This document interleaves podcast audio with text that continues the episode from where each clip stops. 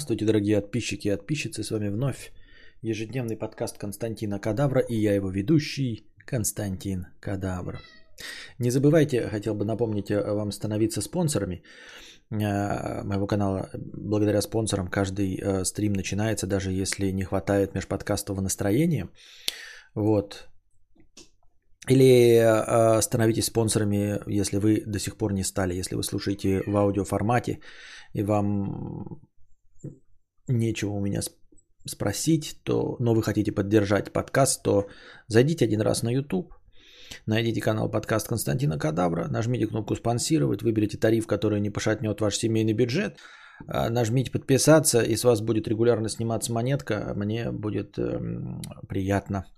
Вот, а то чуть-чуть просело количество спонсоров. Итак, я смотрю, вы все жалуетесь на жару, у нас тоже жара. Вот. А, ну и как бы так, разговоры о погоде, ребят. Мы что, английские джентльмены? У нас что, настолько все хорошо и прекрасно, что нам больше нечего обсудить, кроме хорошей, нехорошей погоды? А, так. Знаю Баян. Вчера у Соболева смотрел Бэткомедиан и немного обалдел, когда увидел знакомое лицо Костика на вставках. Да, мы это уже обсудили. А, я позвонил друже, он признался, что он написал только две скатерти, остальные пишет фек. Вот. А, на самом деле, я у него спрашивал тоже, он ли пишет или нет. Вот. Но он мне не сказал, он отшутился, типа, сам решай, типа, от меня или не от меня. Ты на них хорошо отвечаешь. В общем, от меня они или не от меня не имеет никакого э, значения. Э, Каждый месяц будет списываться монеточка, чтобы Константин покупал себе гречку. Да. Сразу пойдем по ответу на вопросы. У нас тут 50-рублевых э, нормальных вопросов накидалось. Потом я тут нашел какую-то э, дебильную статью. Будет у нас мини-кинобред. Ну, посмотрим. В общем, как сложится настроение у нас чуть больше, чем до хрена, но там и простыня текста. Так, э, закомплексованное чмо. Продолжение 100 рублей с покрытием комиссии. Спасибо за покрытие комиссии. Вот. Эм, это вчера, который говорил там что-то про секс, когда она после него кончает. Помните? Э, сначала он, потом она. О сексе, детали. Детали о сексе. Зачем нам это? Еще, блядь, блядь рассказал бы, сколько твой Ламборджини э, Хуракейн э, ест бензина. Я так и делаю. Ловлю вьетнамский флешбэк. Сосу сиську и плачу, но сую в нее палец. Ей это очень нравится, ибо я там точку нашел. И я сосу ее сиську, пальцем колдую, она дрочит и кончает. И это наша концовка. Я все-таки самурай. Парит, что не могу членом довести. Неужели кто-то может?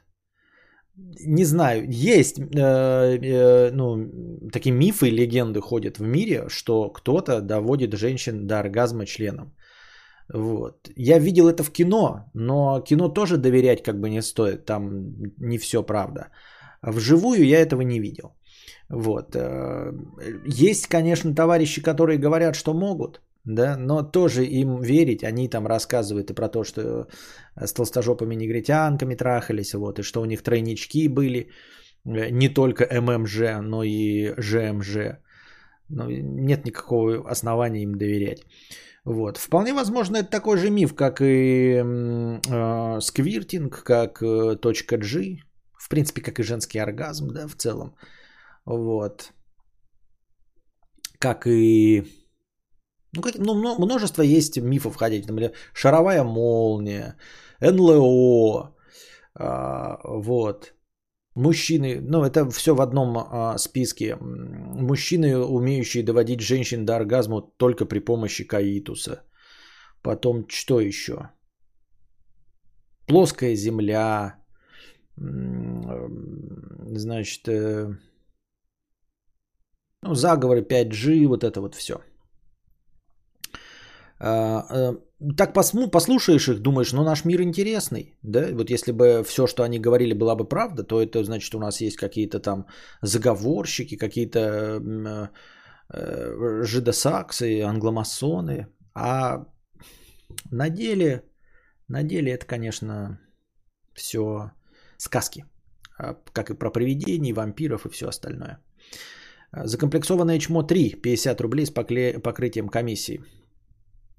Что у вас здесь происходит, пишет Дедов Мозол. Ну вот, полно мочили. А, ну раз уж такая пьянка, добью тем, что пытался сам ей дрочить. А, чуть рука, блядь, не отсохла. И ничего. Куни, блядь, чуть не сдох от, обездво... от обезвоживания. И ничего, только пальцы и эта точка заставляли ее кончать. А как поначалу устаешь в миссионерской, руки трясутся, жопа двигается как попало, такие дела. А я вам говорил, я вам сам, с самого начала предла- э, предупреждал, что вот эти э, спортивные физические нагрузки, они не для каждого. Ну, что это, блин, ну, не все могут ходить в кач-зал, там, да, я не знаю, прыгать на велосипеде. И вот это вот секс, да, это же на руках стоит, это практически планка. Вы планку, вы, вы думаете, такие, а что там в сексе? Ну, встаньте в планку, Просто встаньте в, в прямую, не на локтях, ишь ты, блядь. Встань в прямую планочку. Вот, ты, ты прямую планочку-то не поддержишь, а попробуй еще в это время тазом двигать. Это же просто уму непостижимо, какие спортивные нагрузки. Можно, конечно, на колени встать, но от этого я вам скажу, как старый жиробубель, планка не становится легче. Такие дела. Вот. Э, меня немножко удивило в том, что Куни, блядь, не сдох от, обездвож... от обезвоживания. Вот ты говоришь, вот ладно, ты ей пытался дрочить, чуть, блядь, рука не отсохла. Это понятно. Потому что как бы рука, у нас все мышцы, они заточены на то, чтобы двигаться вот именно в такой амплитуде, а не в такой вот, да, вот этой вот, э, вот амплитуде. Вот это вот в такой амплитуде у нас только Человек-паук движется. Так.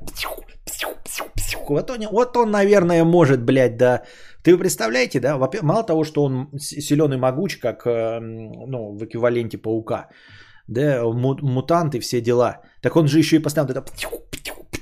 Вот у него руки заточены. Вот это я понимаю. Вот это, наверное, сквертолог э, во вселенной Марвел. А мы-то обычные люди, у нас как бы мышцы здесь, а ну как обычно это и атрофируется. У нас, допустим, колени сгибаются только в одну сторону. Да, если вы попытаетесь колени в обратную сторону согнуть, вы, конечно, можете сделать это, но один раз и будет больно. И не факт, что потом сможете в, нормальную сторону их сгибать. И также и здесь. Поэтому тут я понимаю, но меня немного удивляет, почему э, после куни ты чуть ли не сдох от обезвоживания. Есть подозрение, есть подозрение, что ты делал что-то неправильно. Вот от чего уж, от чего? А во время куни ты обез, от обезвоживания сдохнуть, ну, не должен был, мне так кажется. Сквирт вызывается симуляцией точки G. Она на передней стенке примерно на 5 сантиметров. Вот что несет Ольга Тхаимович? Мы все знаем про... Все, что про G, это все э, мифы, легенды. Не мифы и легенды, а это просто все теории заговора. Что точка G существует, что 5G существует, что 5G в чипировании. Вы поймите, если, блядь, есть в какой-то теории какое-то G, это все, блядь, вилами по воде. Это какие-то сказки, какая-то хуйня, блядь, из-под ногтей. Сразу слышите, блядь, точка G. Все, G есть, значит, это миф. 5G, миф. Все. Ну просто это же как бы там прямым текстом дается намек, что нет этого. G это как бы миф.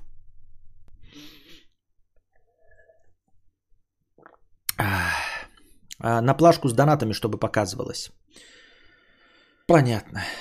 Точка 5G, опять же, да, точка 5G. Вот тоже кто-то говорит, я в Москве, у меня, значит, телефон iPhone 12 э, Pro X Max 13, и я, значит, поймал э, э, точку 5G.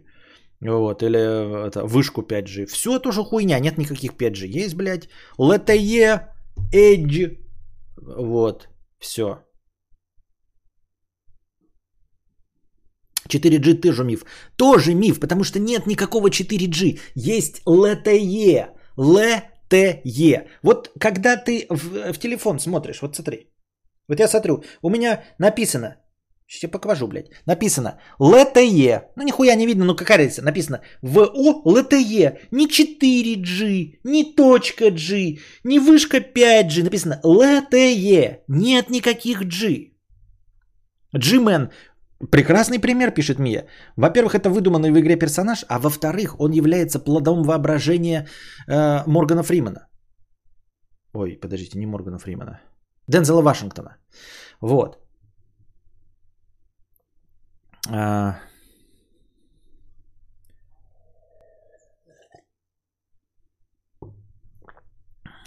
Привет, сладкий. Привет, Андрюша. Писька Дрозда, 50 рублей. У нас даже ники, можно даже не читать, в общем-то, сообщения. Ников уже достаточно. Закомплексованное чмо, писька Дрозда, идущий в ад Авр. Ну, просто спасибо. Халиф песчаных холмов. Нормально? Наебщица. Только одни ники уже просто прочитал, и все, и можно заканчивать. И будьте здрасте. Так, писька Дрозда. Пересел на Android, приложение Google выкатило говнообновление, теперь крашится и каждые пару минут окно ошибки. Пиздец. Главный ап Google на свежем смарте с ОС Google. Ставил 4 популярных файла менеджера, только в одном бесплатно можно открыть сраный архив. Вылета в приложении за месяц больше, чем за iOS за год.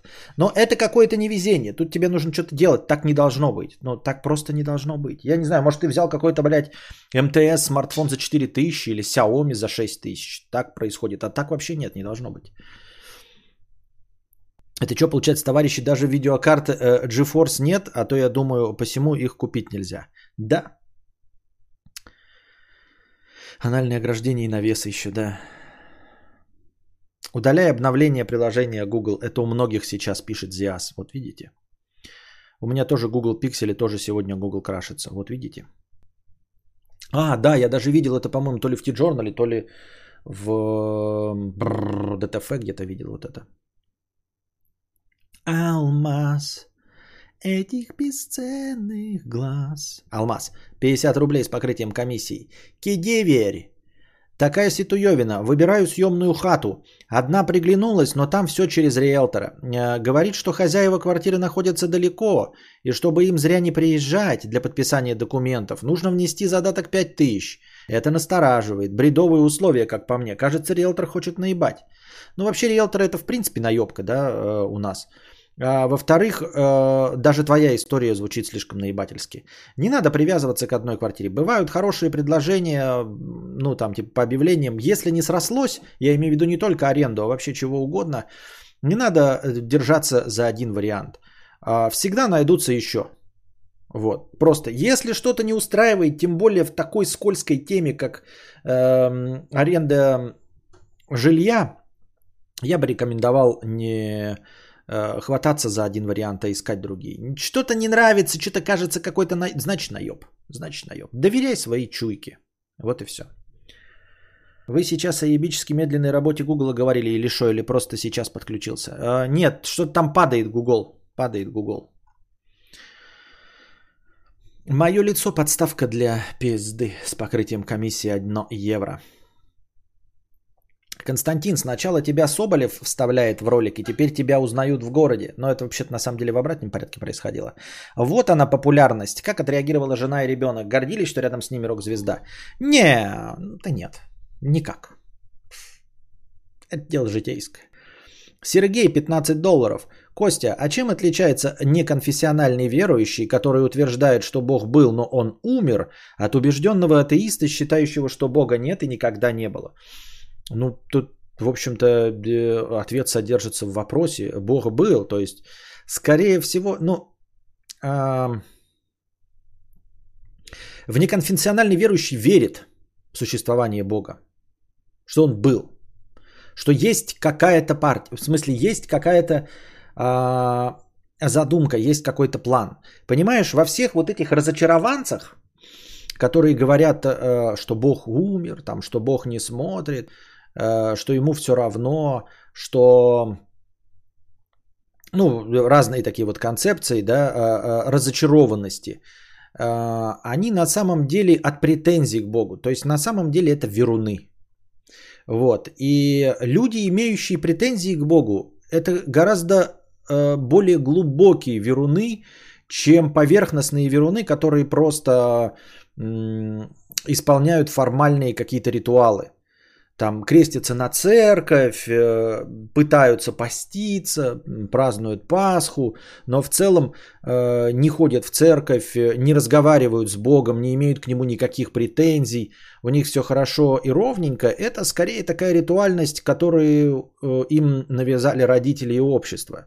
У них нет конфликта, они не разговаривают с Богом как с живым, они не чувствуют Его, они просто исполняют ритуалы.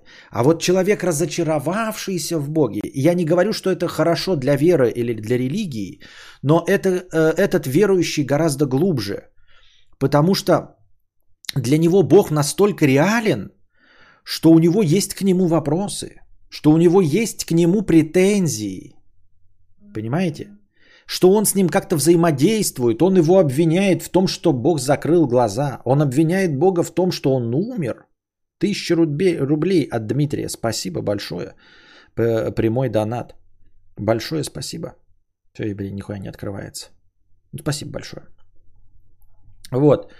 Uh, у него есть к нему претензии. То есть вы понимаете, uh, uh, у кого гораздо живее общение с человеком, с каким человеком у вас живее общение?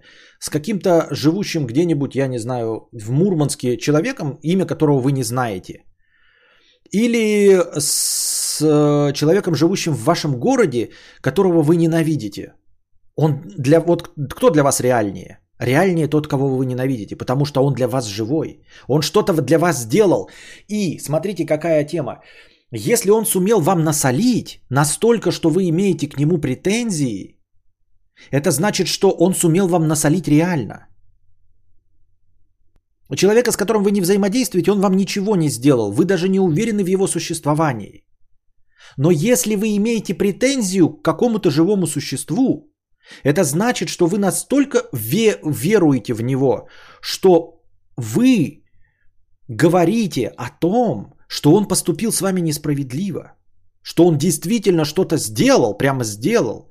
Вот какой-то человек неизвестный из Мурманска, он вам ничего не сделал, вы о нем ничего не знаете и сомневаетесь в его существовании.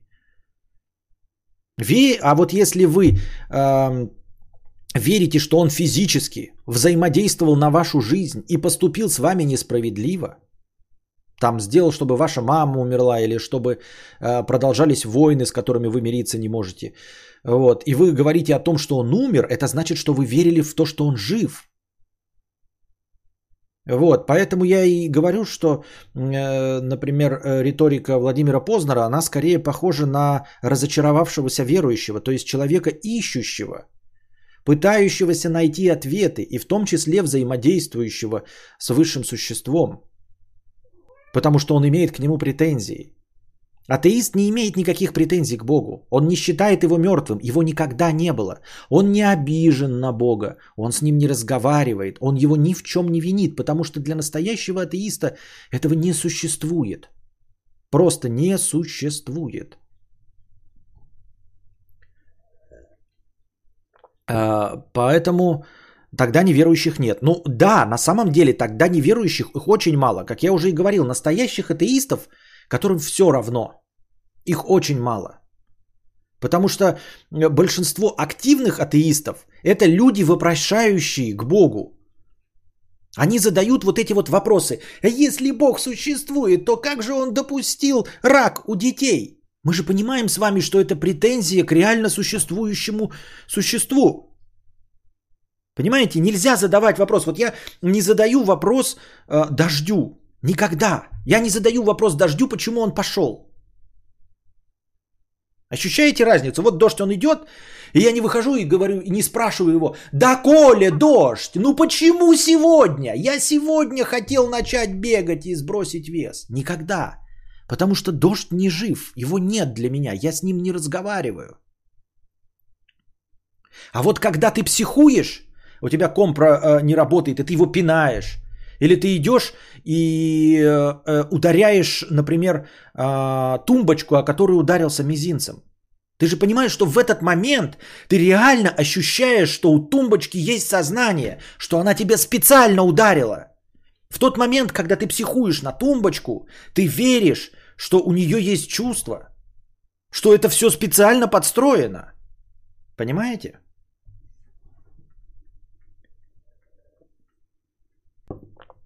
Настоящий атеист не в курсе, что он атеист. Да. Мудрец, а чем тогда эта позиция отличается от атеизма или от веры в матрицу? Потому что атеизм это неверие. Если ты веришь хоть во что-то, то ты верун. В матрицу ты веришь, в макаронного монстра, в любых других языческих богов или единых богов. Это говорит о том, что ты верующий. Все, а остальное неверующий. Но ты атеистов не встречал ни одного. Ты не являешься атеистом. Никто не является атеистом. Вы не встречали атеистов. Потому что вы не знаете о том, что они атеисты. Они вам никогда об этом не говорили. Возможно, вы встречали, пытались с ними поговорить, а они такие, а, мне все равно. Ну, типа, у меня нет никакого мнения. Когда ты подходишь к человеку и говоришь, вот ты знаешь, слушай, а как ты одобряешь дождь или не одобряешь? А человек такой, э, ну, э, я тут, короче, Call of Duty купил.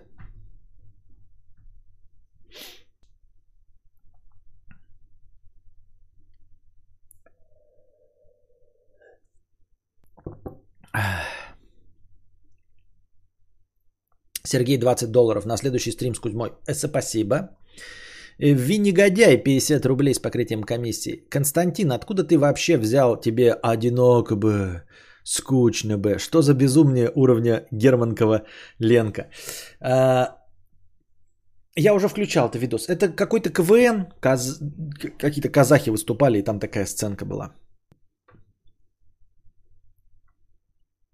С каких пор этот человек а, атеист, атеист это человек без мнения? А, ну, с тех пор, когда настоящие атеисты умные, просто и все. Ну, типа, настоящий атеист, он а, не сосредоточен на Боге.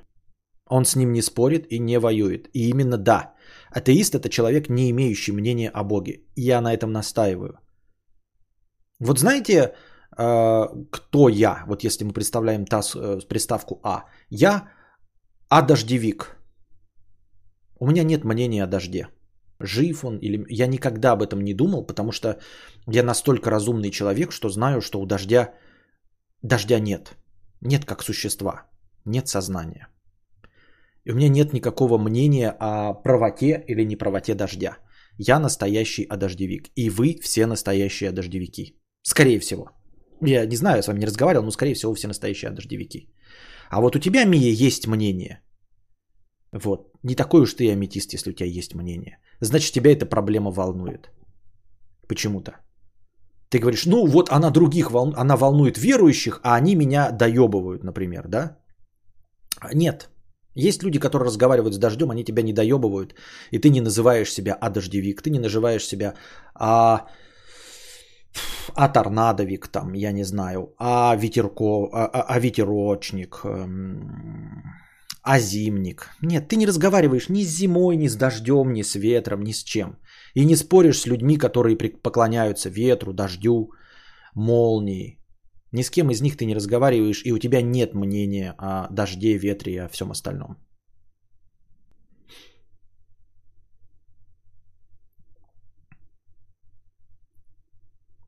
Я как атеист воюю не с Богом, а с верунами. Веруны окружили меня, веруны голосуют, основываясь на своей религии. Меня волнуют люди вокруг, а не Бог. Я спорю с людьми о его существовании. А какая тебе печаль? Может, ты будешь спорить с тем, чтобы они по-другому голосовали?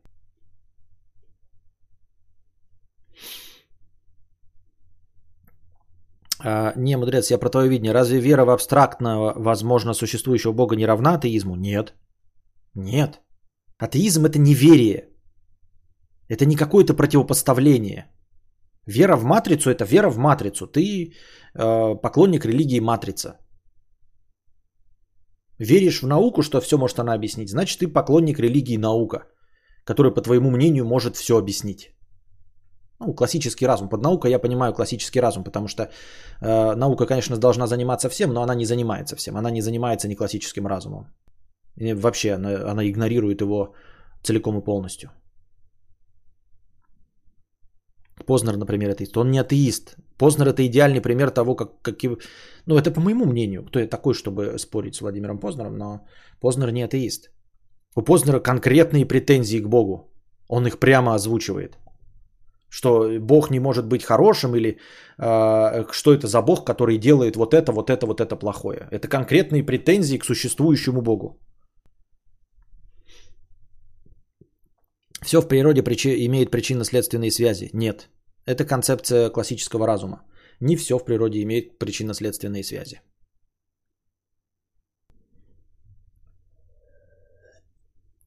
Смысл веры в Бога, если она не приводит ни к каким действиям. Смысл в твоем существовании, если оно не приводит ни к каким действиям. Тем не менее, ты продолжаешь существовать. Правильно?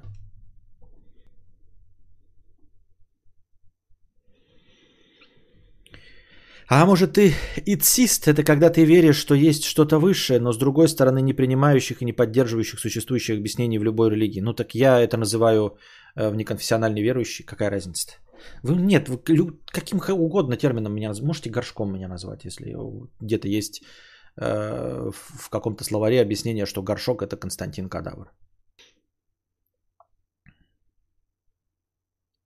Атеизм, отрицание существования Бога, отказ от религиозных верований. Э, Википедия врет.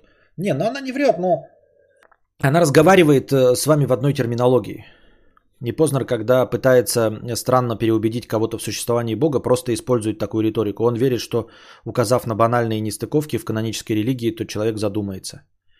Да не, это опять, я, мы уже миллион раз говорили. Обращаться к человеку с верой, э, научной терминологией.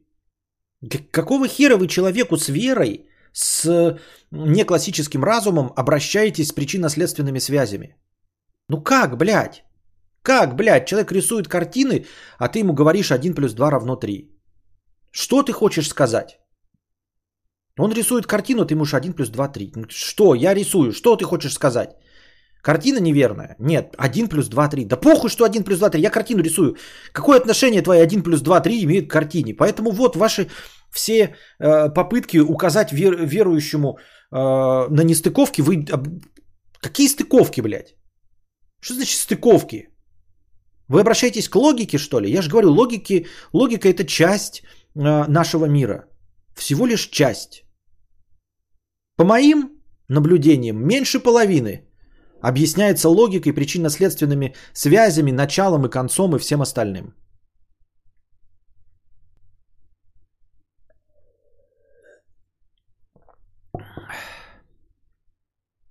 Если Бог не принимает участие в жизни мира, то спор это если, если он не принимает участие. Это ты споришь с какой-то одной концепцией. Ну, есть люди, которые думают, что он принимает. Есть люди, которые думают, что он не принимает.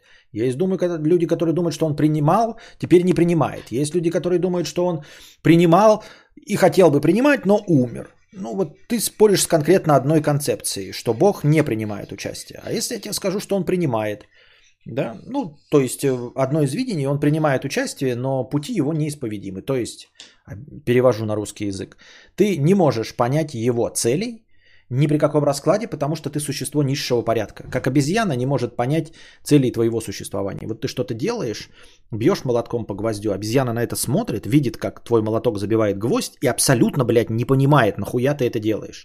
Она не понимает ни концепцию гвоздя, ни, по, ни концепцию молотка, ни то, что ты строишь. Она видит процесс, она видит результат, она ничего не понимает. Вот. Можно на этом же основании утверждать, что Бог это существо высшего порядка, которая что-то делает, вот, а ты смотришь и нихуя, бля, ладу не дашь, что оно делает и зачем. Вот, это называется, э, ты не понимаешь э, целей высшего существа.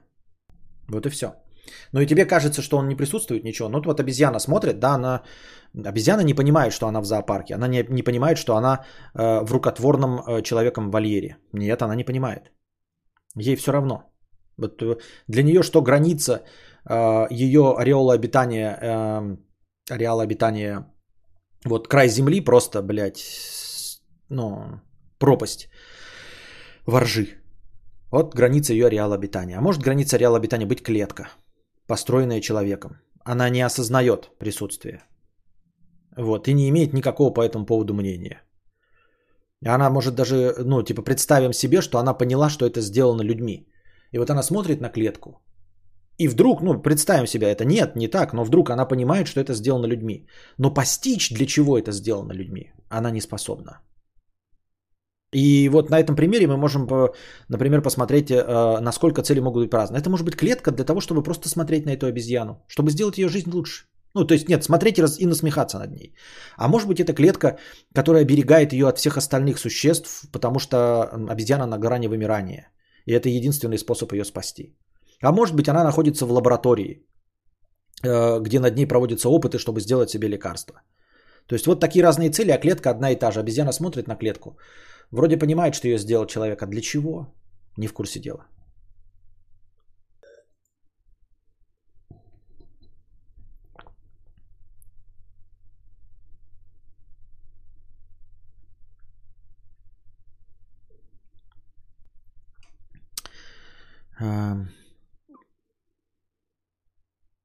Причинно-следственные связи, правда, недоказуемые и все выдуманы. Но это наш социальный конструкт, мы его люди придумали, нам а, легче так взаимодействовать. Я думаю, что это просто баг нашего, ну, то есть не баг, а фича конкретно нашего мозга. То есть вот наше сознание выстроено так. Вот еще тоже, да, такая интересная мысль, которая у меня сейчас возникла. А что если сознание может существовать, как сознание, но не в причинно-следственных связях? Не в науке, не в нашем понимании науки. Вот мы что-то делаем вообще, да, чтобы достичь каких-то целей, то есть даже минимальных каких-то. Вот я беру стакан, наливаю воду, чтобы попить, чтобы утолить голод, вот чтобы, чтобы, чтобы, чтобы. Интересно, мог бы существовать и называться разумом хотя бы... Нет, ну в нашем представлении это, может быть, и не был бы разум. Понимаете? Вот непонятно. Если бы существовало какое-то существо, которое чем-то руководствуется, но не нашими причинно-следственными связями. Вполне возможно, что получилось бы животное. Да? То есть вот мы животное видим и не понимаем, для чего оно сделано. Мы его пытаемся объяснить, ну там, что животное играет, ну мы просто проецируем свои представления о том, что игра – это подготовка к реальной жизни. Да? Или вот собака гавкает, она так общается. Мы придумали, что это вот для общения. А что если, блядь, не для чего? Вот. Да, это, возможно, был бы не разум тогда. Может быть, это по-другому называлось. Может быть, э, вокруг нас полно существ, которые... Ну, тогда мы... Это просто э, язык наш, враг наш, потому что тогда мы упираемся в нашу терминологию. Тогда что есть жизнь, а что есть существование?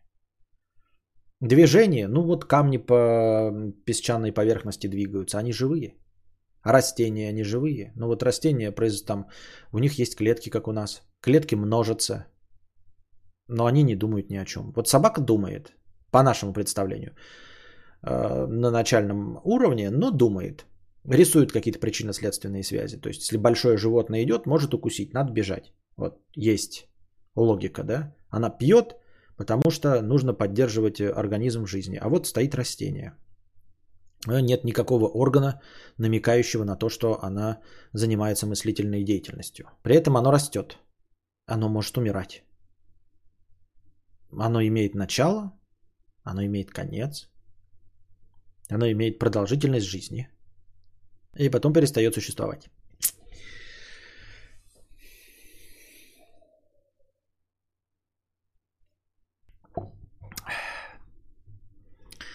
Ну и, в общем-то, все что угодно. Планета живое существо или нет? У, него, у нее есть начало, у нее есть конец, у нее есть цикл жизни. Она горит внутри, потом стынет и распадается. Вселенная существует от большого взрыва до достижения нулевой температуры для распада всего на первичный суп, да? Тоже живое существо?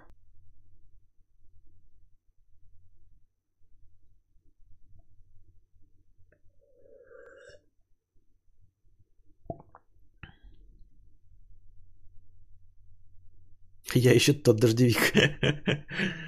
А. У Шопенгауэра и его последователей воля первична по отношению к разуму, а разум только средство ее проявления. У растения есть только воля. Ну вот что, да, еще новый термин ввели. Воля. Нет боли. Есть только хуй и воля. Павел Воля. Так. Эль Лакиарто 55 рублей. Купил себе все-таки Modern Warfare, так как наслано на движок и холодную войну недолюбливаю. Кайфую от игры как никогда. Наконец-то нашел шикарный шутан, спасибо тебе. По скриптум, если не влом, скажи ник в колде, добавлю или кинь в чатик мой ник. Я бы тебе сказал, но его же надо смотреть постоянно, прям в самой этом, я просто его не помню. Вот, если кому-то интересно, а, скопировал Елаки Арта, вон его можете добавить в колде. Пока что не очень понятно, ожидайте аналогии с письками. Извините меня. Налоги с письками. Пам-пам. Дмитрий, 50 рублей. Жрал с другом в ходдожной на втором. Вован идет, с ним девушка рядом. Э, вспомнить никак не мог лицо знакомое. Всю голову поломал, пока смотрел на них. Вдруг до меня дошло, что это букашка. Костя, я видел саму букашку в реале. Она очень красивая и ростом высокая. Хотел с ней тоже селфи сделать, но не смог сказ. Не смог, видимо, сказать, подойти. Ну, в общем, не влезло сообщение. А, поздравляем тебя. Да, если не в курсе и не подписан на Букашку, она посещала Питер, вот, гостила там. Ну и была в художной, естественно. А, возможно, ты ее видел, если ты не, не только в ее чате сидишь и не подсмотрел это там.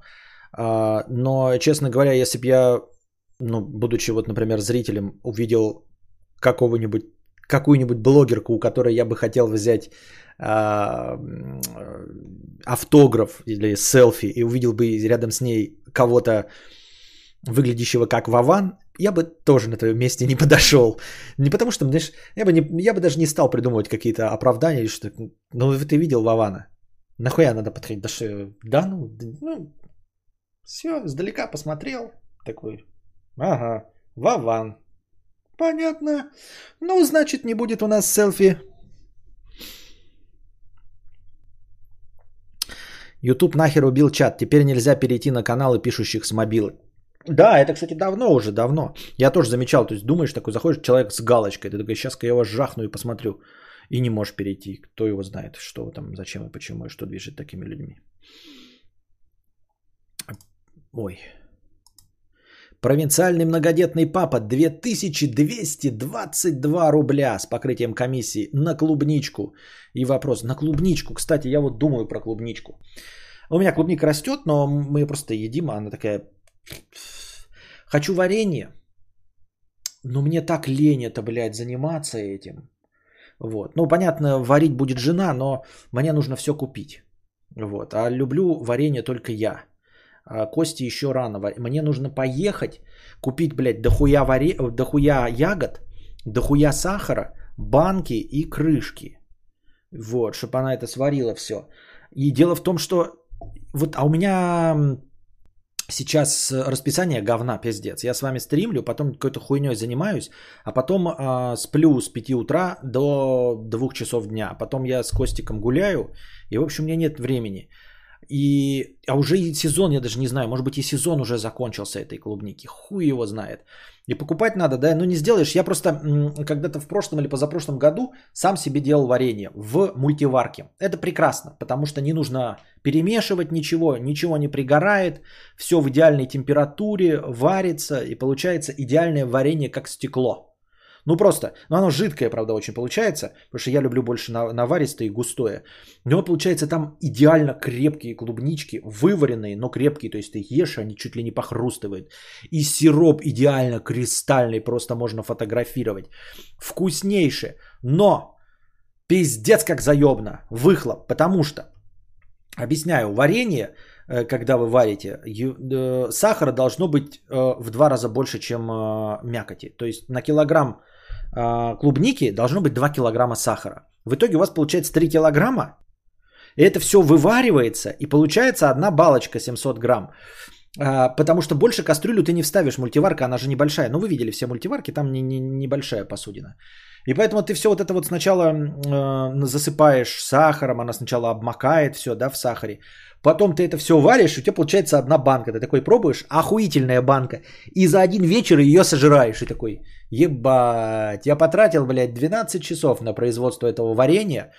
Испачкал все, что только нахуй можно. И получилась одна банка.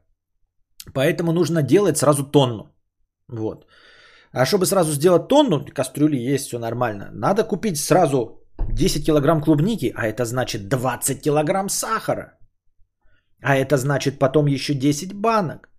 Вот это все. Э, и все это... Э, то есть мне нужно купить это все, понимаете? Жена сварит, но надо купить. И это надо встать утром и поехать и купить.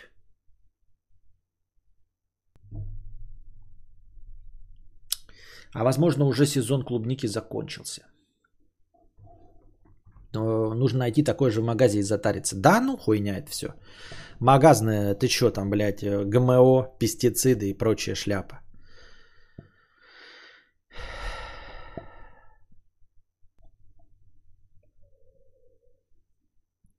Как из двух килограмм сахара получится 700 грамм? Ой, слушай, ну повари, я не знаю. Ты у нас, блядь, человек науки. Я в рот не ебу, блядь, как? Надо трехлитровые банки. Да, блядь. Трехлитровые банки это вообще охуительно. Ты варенье когда делаешь трехлитровую банку, а потом думаешь, я сейчас, блядь, пиалочку себе насыплю поесть э, варенье. Берешь эту банку, блядь, фук, а она, короче, так желе так держится, держится, бек, и сразу, блядь, туда килограмм, литр, блядь, вывалился нахуй всю пиалу, блядь, весь стол в говне, блядь, весь ты в липкости. Все, охуеть просто. Пробовал Ratchet Clank э, Rift Apart? Не-а.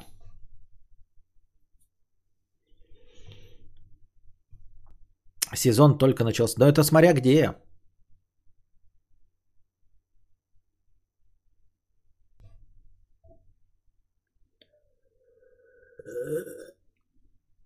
Когда уже в бетоне на костре. Провинциальный многодетный папа. Жуки атакуют. Я думаю, ты сталкивался, но может кто в чате подскажет. В доме в досках чернового потолка, на котором лежит пленка и утеплитель, завелись гребаные жуки-караеды и древоточники. К сожалению, ничего про это не знаю.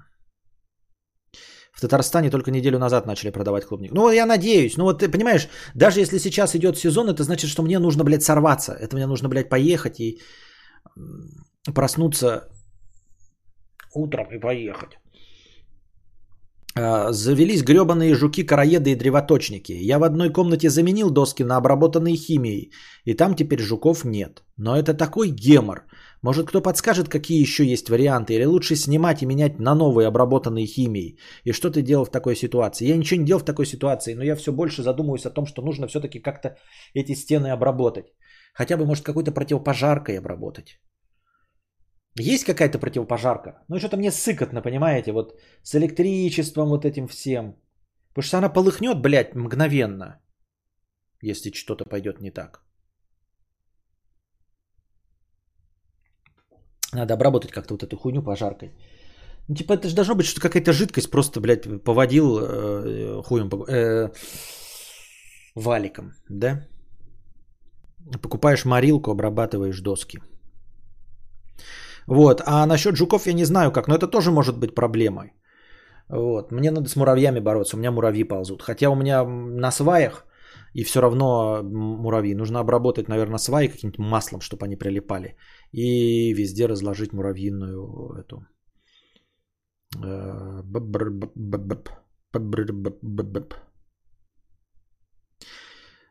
Сегодня смотрела стрим годовой давности, и там тоже было про клубнику. Сезон или не сезон, у меня дежавю.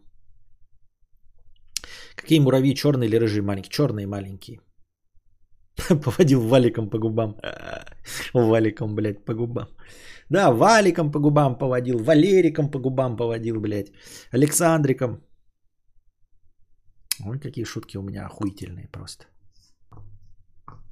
Я просто похлопаю.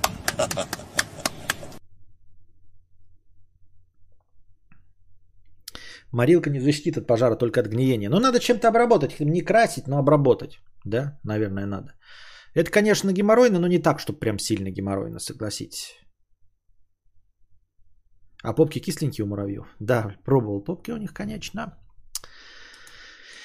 Конечно.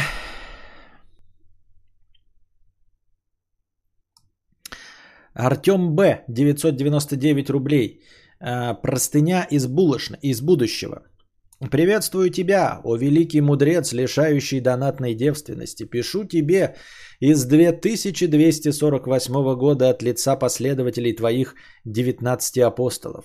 После того, как правительство запретило блогеров и удалило всю информацию из интернета, человечество очень быстро оказалось на грани безумия и идиотизма.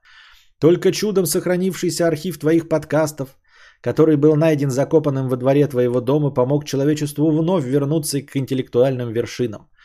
В 2180 году правительством Великой Империи во главе с императором семи континентов Была официально принята новая государственная религия кадаврианства. После официальных выборов... Это все шутка, ребята, я вам напоминаю.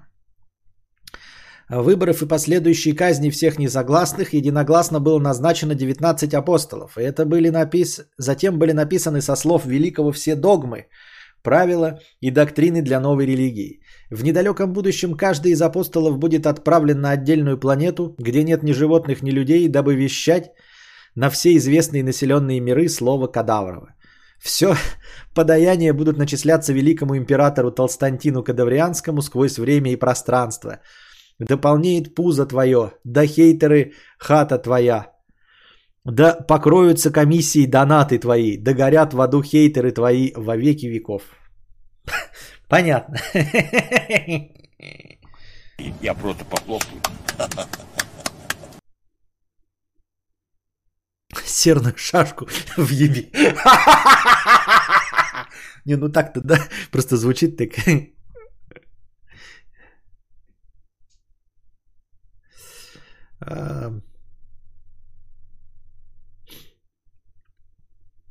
Давно тебя не смотрел, набрал в поиске, ты вещаешь. А куда я денусь?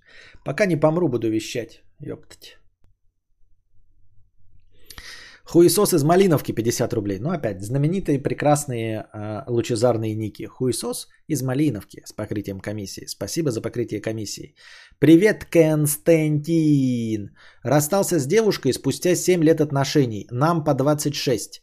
Грусть, депрессия, дрочка. Не умею знакомиться и вообще не знаю других дырочек, да и желания нет узнавать. Что делать? Ничего не делать. Это не про то, что не нужны тяны и все остальное, а просто ничего не делай. Ничего не делай, и все само образуется. Тут смотрите, оно все само образуется вопреки классическому разуму и логике.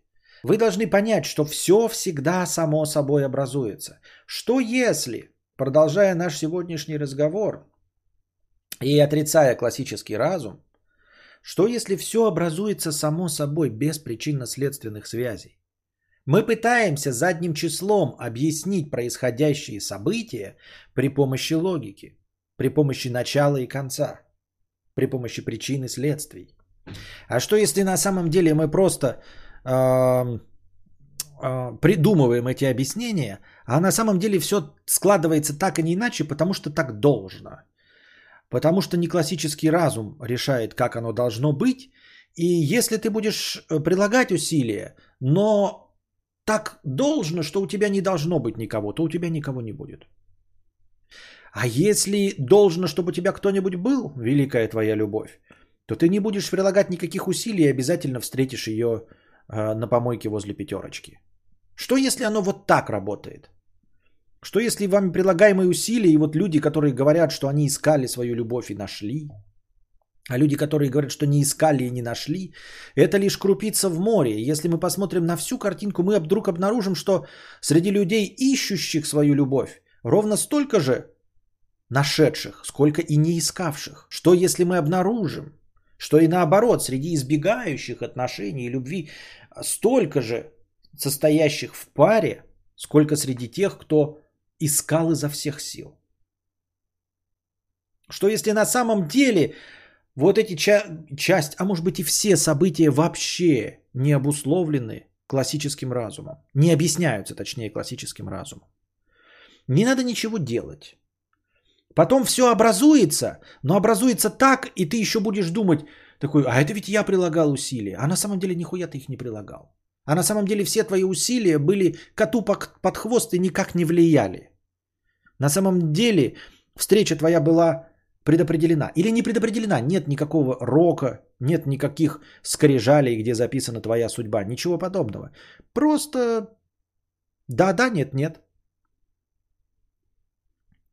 Я как-то был с другом в туалете клуба и уронил зубной протез. Нагнулся, чтобы поднять, и увидел, что под туалетом приклеен QR-код со ссылкой. Спасибо за мудрость твою. Да не было ссылок такого. Зубной протез уронил, понятно.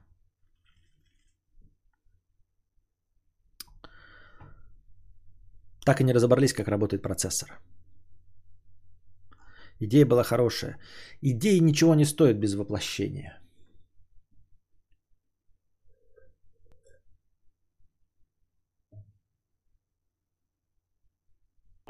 Так 50 на 50 нам ничего не дает в плане действий. Ведь 50% же э, прилагали усилия. Ну, согласно, опять же, вот опять, э, я хотел только что сослаться на науку, а так, с другой стороны, как я могу ссылаться на науку, если я ее отрицаю, правильно? Ну, в данном конкретном, я не всегда ее отрицаю, а в данном конкретном случае. А, что, ну, есть же какая-то репрезентативная выборка. Если мы тестируем лекарство, и оно работает лишь в 50% случаев, оно не считается работающим лекарством.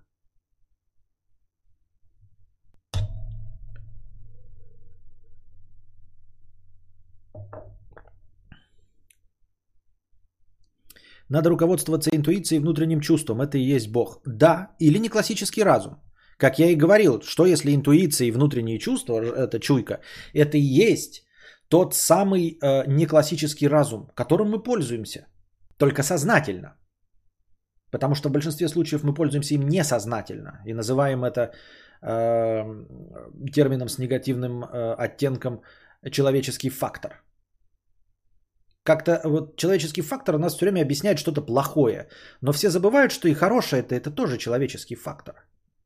Да, когда кто-то там с перепою видит э, таблицу Менделеева, э, периодичности химических элементов, э, кому-то там яблоко на голову падает, а вот он сел под это дерево, чтобы ему яблоко на голову упало. Э, все забывают, что это тоже человеческий фактор, что изобретение новые, да, что открытие – это тоже такой же человеческий фактор, как и выезд на встречную полосу. В этом нет никакой логики. Потому что эти вещи, которые происходили с изобретателями, с учеными, они происходят и с обычными людьми, но ни к чему не приводят.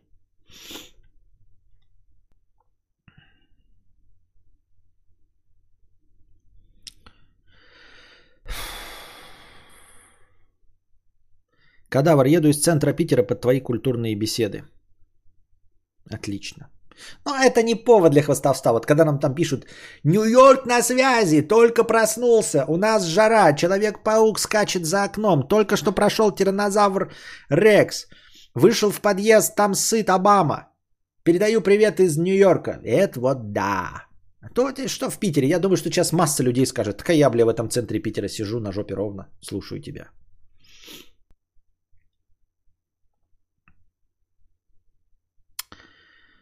Может, поделишься мудростью, что есть душа?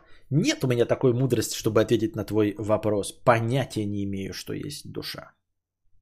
I don't know. If I could save time in the bottle. Dun, dun, dun. Только что отложил личинку под твои беседы. Понятно. Я режу морковки почти в центре СПБ. Понятно. Под, под этот подкаст. Вот видите? И не жужжу. Э, не классический разум это индукция, что ли? Индукция это процесс в электричестве. Алло, Мия. Передаю привет из, привет из Ковалы. Ковала это где? Это Эстония, да, судя по звучанию? Я не, не в курсе дела, просто по звучанию.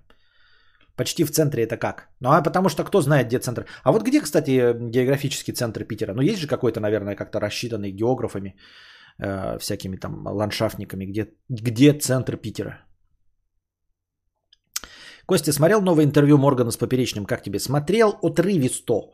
Смотрел прямо на стриме. У нас же был э, э, стрим э, поглощение контента. Почему все время смотрю вот на этот монитор? Вот зачем? Я так смотрю, да, как будто мне сидит там кто-то что-то подсказывает. Чат у меня вот перед лицом. Здесь донаты.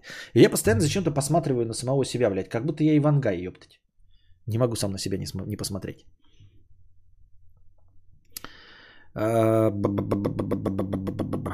Обводные из-за большой невки по, по рекам. Я лежу и помираю в СПБ. А напомни-ка, что ты делаешь э, в СПБ? На Шишата 100 приехала? Я лежу уже третий день температуры, вроде иду на поправку. Поправляйся. Тоже недавно расстался с Тянкой, э, никого не ищу, вроде и друзей много, но все равно без тни э, одиноко пиздец. Дз, ну, ребята, это не без тни одиноко. Это вам одиноко из-за изменения условий существования. Мы уже миллиард раз об этом тоже говорили. Э, точности также увольняешься с работы и чувствуешь свою неприкаянность, чувствуешь свою ненужность. И наступает еще и депрессия, потому что работа это не только своя нужность, но еще и принос денег. То есть благодаря этому ты живешь, а тут ты чувствуешь сразу просадку по деньгам и изменившиеся условия. Вот, люди, э, даже те, кто любят, э, казалось бы, изменения, там всякие путешественники и прочие цыгане, на самом деле они придерживаются своего ритуала, постоянно перемещаться. И для них нарушение этого ритуала точности так же, как и для вас э, нарушение ритуала выхода из дома. Вот вы сидите дома постоянно, вы выходите, для вас стресс. Э, а цыган, если наоборот его заставить сидеть на одном месте, ну я под цыганами имею в виду не национальность, а людей, которые не могут сидеть на месте, э, которые постоянно бродяжничают. Вот, для них точности также уму непостижимо оставаться на одном месте. Для людей, которые не любят иметь вещи, э, обживаться домом, привязываться документами к какой-то недвижимости, точности также какой-то стресс. Вот они когда получают э, наследство, с которым им приходится разбираться, если это не деньги, деньги это радостно, можно продолжать путешествовать. А если это дом, от которого не избавиться – и нужно с ним как-то разбираться. Они испытывают такой же стресс. Э, потеря работы. То есть вы работали какое-то продолжительное время, куда-то ходили, а теперь вам надо ходить в новое место, и у вас такой же стресс. Вот у вас была тям, то есть вы ходили по дому, рядом с вами кто-то ходил, вот его теперь нет. Это не потому, что тебе тни не хватает, а потому что изменились условия, и ты пока еще не привык к новым условиям. Все. Нет, я не говорю, что там любовь, понятное дело, да, там но в целом вообще вот эти изменения. Переезд в новую квартиру, ты тоже такой думаешь, какой плохой район. Просто потому что к тому району ты привык, ты знаешь, где магазины, где что, где ЖКХ, пятое, десятое.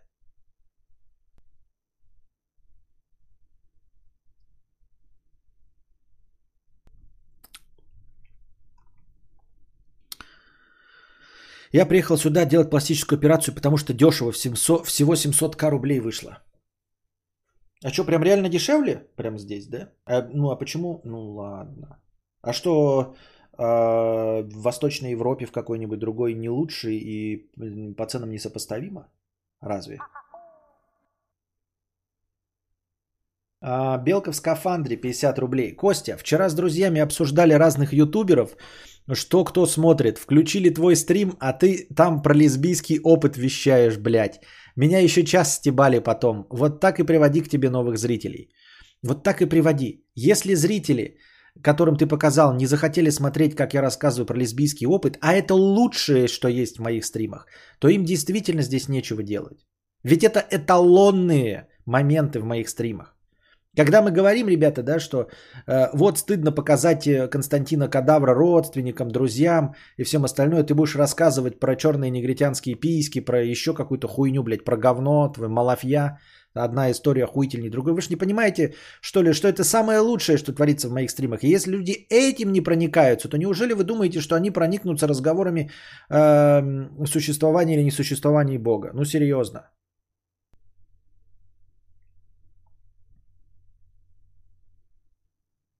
А центр Москвы это Кремль? А, а наверное, да. Но тут потому что, типа, как? Ты объявляешь это центром, и все расстраивается вокруг него. То есть, смотри, э, может быть, допустим, был какой-то вот там неровный город, да, и ты построил где-нибудь Кремль здесь. Но это было настолько давно, э, что потом, э, вот как только ты объявил центр города здесь, там самое важное, то все начинают здесь вот застраиваться. И все, что ближе, соответственно, является приоритетным местом для жилья, ну, ближе к Кремлю. Поэтому, каким бы город ни был, если ты 800 лет назад объявил любую его точку э, центральным местом, то город потом просто сместится. То есть вот то, что было на окраине далеко от него, оно просто останется деревней и не будет развиваться. А то, что ближе возле него, оно станет расстраиваться и развиваться. Я так думаю, мне так кажется. Прав чине, да.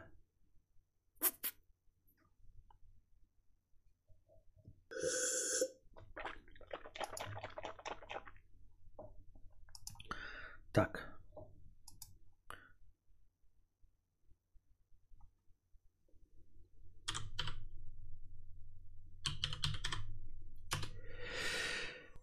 Ну до Пихати Питера ехать близко. Русский я знаю. В Эстонии население один лям, лечится, лечиться ездят в финку. Я решила, раз ехать куда-то, то попроще в СПБ. Ведь сильно дешевле, но если что, я никому не советую. Я уже третий раз переделывать езжу просто потому, что дешево. А если бы за раз э, нормально сделала, то э, типа дешевле бы не вышло, если бы сразу поехала в Финку. Но не с Москвой же, она растет во все стороны и деревни сносятся. Что? Что? Что?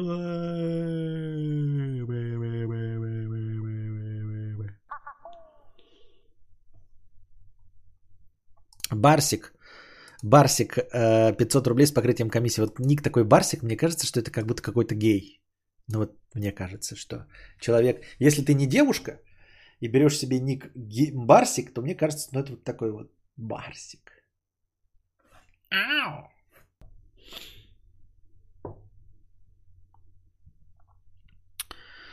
Мерзости гигиена. Побрил дочисто область вверх члена. Гладкая кожа на ощупь понравилась, а в следующий день уже щетина.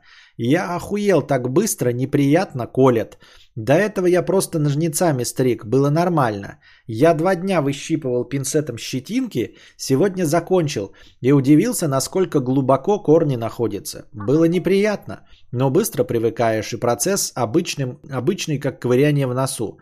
В общем, с Алиэкспресса закажу фотоэпилятор, а то заебало волосы в паху, задницы под мышках. Всем хорошего настроения. Ну, как я и говорил, Барсик. Эм... Не понимаю, зачем и чтобы что. Ну, типа, ну нет, наверное, я просто старый. Наверное, я просто в этом плане старый. И я думаю, знаете, иногда думаю, что хорошо, что я старый.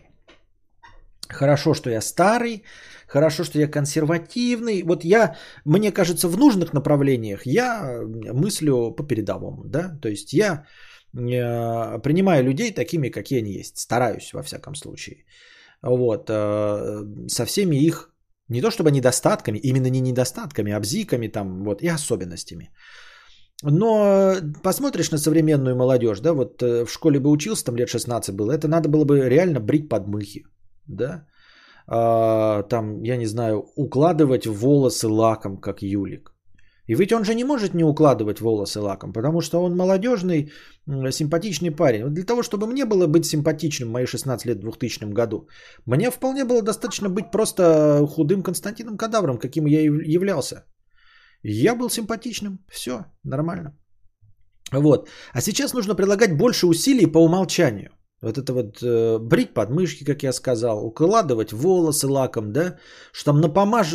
отращивать бороду, напомаживать эту бороду, ухаживать за ногтями. Раньше, в мои времена, в стародавние времена, в прошлом веке, ты помытый, ноги не воняют, не, ну ладно, воняют, но не сильно, да, ну не так, чтобы ты снял и, короче, наступила газовая атака. Так, снял, пованивает, ну как бы терпимо. Вот. Трусы чистые, носки чистые, и все. И ты бравый мужчина в самом рассвете сил, тебя все телки хотят. А сейчас, чтобы находиться в том же самом положении, просто чтобы от тебя телок не воротило, да, нужно прикладывать гораздо больше усилий. Нужно одеваться модно. Я никогда не был модным. Вот. И сейчас не модно, и тогда не был модным. А, за ногтями не ухаживал, там половину их обгрызаю, в лучшем случае стригу. Вот. И все. Голову помыл, э, очко подмыл, вот. Э, подзалупный творожок выскреб ногтями. Все. А, под, а подишь ты сейчас 16 лет, что нужно делать, да? Надо мало того, чтобы трусы не только чистые были, но они еще и были Кальвин Кляйн, чтобы вот тут, вот, блядь, резинка выглядывает, а тут Кальвин было написано. И это не для того, чтобы выебываться, вы понимаете? Это же не для выебонов. Это только для того, чтобы быть на тех же положениях, что я был просто чистый в 2000, в 2000, в 2000 году. Условия были такие. И вот сейчас мне такие скажут, Константин, а мы тебя сейчас обнулим, тебе будет 16 лет. Тебе нахуй надо, блядь, это?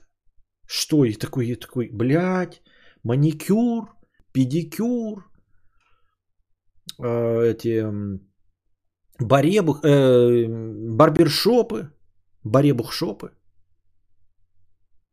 Но ухаживать за головой и брить подмехи, да, но эпилировать член это явно не из современных тенденций. Не, а я и не знаю, видишь, я и не знаю и рад, что не знаю. Мне кажется, что это из современных тенденций, и я доволен тем, что я не знаю уж, как на самом деле оно обстоит. Тяжело нынче молодежи получить шанс на спаривание. Да, и это говорю не для того, чтобы там э, возвыситься и занять первые э, строчки хит-парада, а просто чтобы быть в том же самом положении, в котором был я в бичевской одежде. Под бичевской я понимаю просто с рынка, как Санса. Просто с рынка. Все. У нас свингерский клуб, все жиробубили волосатые за 40 заходят. С мужчин одинокого 300 долларов, с пары 100 и всем норм. Спасибо, что поделился. Я, как самый молодой из чата, скажу, что стало легче. А чем докажешь? Чем это легче? Почему это легче? С, с, почему? С, не верю тебе.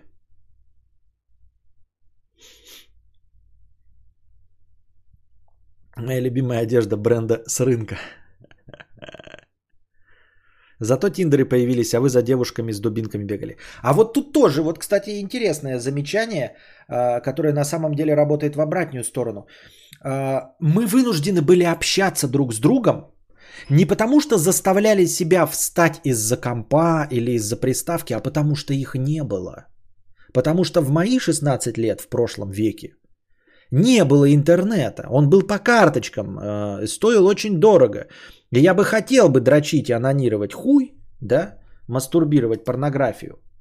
Но у меня просто не было такой финансовой возможности. И мы все после школы не бежали домой покупать новую часть Call of Duty, потому что ее не было. И мы вот общались с девушками, я общался с девушками, но это не было моим достижением. Сейчас начать вживую общаться, судя по тому, что вы пишете, это реально достижение. Это нужно прикладывать огромные усилия. Мало того, что тебе самому нужно оторваться от монитора, от э, экрана смартфона, так тебе еще нужно убедить другого человека противоположного пола, чтобы он тоже оторвался от своего смартфона. Ты поведешь его в кафе, а он будет пыриться в, том, в свой инстаграм какой-нибудь или в телегу переписываться с подружкой. А я раньше в школе садился на диван с телкой, и мы смотрели вперед, э, и было скучно. И мы смотрели друг на друга и начинали разговаривать, потому что больше делать-то нехую было. Вот ты мне сейчас говоришь про тиндеры. А я разговаривал с женщинами, серьезно вам говорю. Сейчас такого нет, но потому что другие времена. Но тогда, тогда, в стародавней, в прошлом веке, я разговаривал с женщиной, не было никакой проблемы. Ты садишься, от нее вкусно пахнет, а ты просто чистый. Ты просто чистый, у тебя, блядь, одежда с рынка. Все, балахонистая. И она на тебя... А ей больше делать нехую. Понимаете? Она не видит мужиков с кубиками в Инстаграме. Вот. В интернете не видит, какие могут быть классные парни. Ей в ТикТоке там не рассказали, какие бывают ухажеры, там э, приезжают на тачках с айфонами, платят деньги. Она ничего не знает про турок. Ей никто не пишет, какая она охуительная. Она даже не знает, какая она охуительная, понимаете? Ей никто не написывает, ты охуительная, блядь, давай э, лобызаться за гаражами. Ей могут это сказать только вручную. Я и еще три одноклассника. И из трех одноклассников, может быть, ничем черт не шутит, она выберет меня. А сейчас та же самая. Ты, значит, ее зовешь, а она такая, у меня в, в, в Инстаграме, блядь, 500 турок мне пишут. Вот, еще каждый день, блядь, в личке ВКонтакте подкатывают ласты. Тиндер забит нахуй. Просто. Она ебать себе цену знает. А тут приходишь ты, а у тебя здесь, блядь, шильдик э, не Кальвин Кляйн, блядь, а э, Пахтакор Асланбеков. Вот, и вы говорите, что вам сейчас стало легче с Тиндером? Серьезно? Вы посмотрите с моим ебальником, мог бы я э, конкурировать с Тиндером сейчас? Вот я в Тиндере что напишу? Вот я выставлю свою фотографию, да? И что я напишу? Я интересный подкастер. Нахуй ты нужен, блядь? Ну, то есть в рамках Тиндера я ничем не могу удивить женщину. А вот если я сяду рядом с ней в, 2000, в 1999 году, я мог с ней начать говорить. И я мог ее поразить своими знаниями. Я сейчас с вами разговариваю, и половина из вас сидит, блядь, ёб твою мать, что этот старпер несет? Мы все эти мемы уже прочитали. Все эти анекдоты, шутеечки уже в поперечного услышали. Пересказывают какую-то хуйню из ТикТока. Старый вообще поехал кукундярой. А раньше я садился с телкой и начинал рассказывать ей анекдоты, которые мне батя рассказал. И она смеялась. Потому что она эти анекдоты не слышала. Она их с утра не видела в ленте. Не прочитала в мимасиках. Ей какой-то, блядь, ее друг с утра не накидывает 800 мемов со всех поблосов, с пикабу, блядь, с фишки нет, с еще каких-то, блядь, дрочь пабликов. И она не приходит ко мне уже во все оружие. Я ей, значит, шутечку, она такая, блядь, я уже все это видела. Нет, ты рассказываешь старый, блядь, анекдот про плевательницу. Как там все было одним куском. Она хохочет. Ха-ха-ха.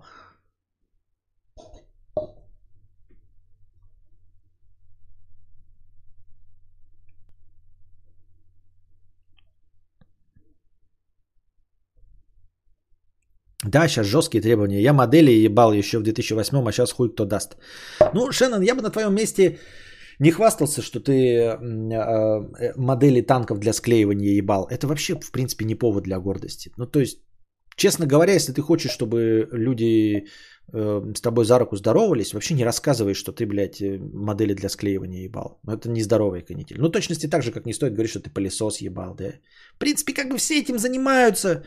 Кто-то, может быть, модели самолетов трахает, но говорить об этом –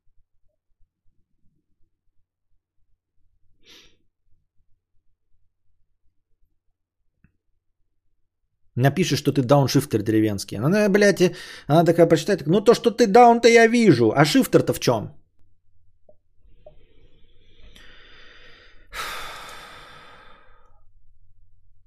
Ну, вот я сижу сейчас, да? Сейчас можно разве с такой шутечкой, блядь, про модели зайти? Нет. Если бы я вот эту шутечку про модели вкинул в 99-м году, рядом сидящей телочки, я бы уха-ха-ха, обоссала бы весь диван.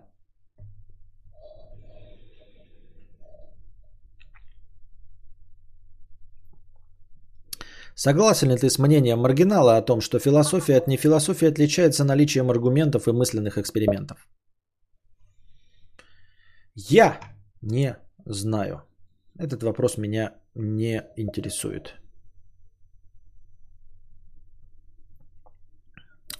Халиф песчаных холмов и покупайте биткоины, господа.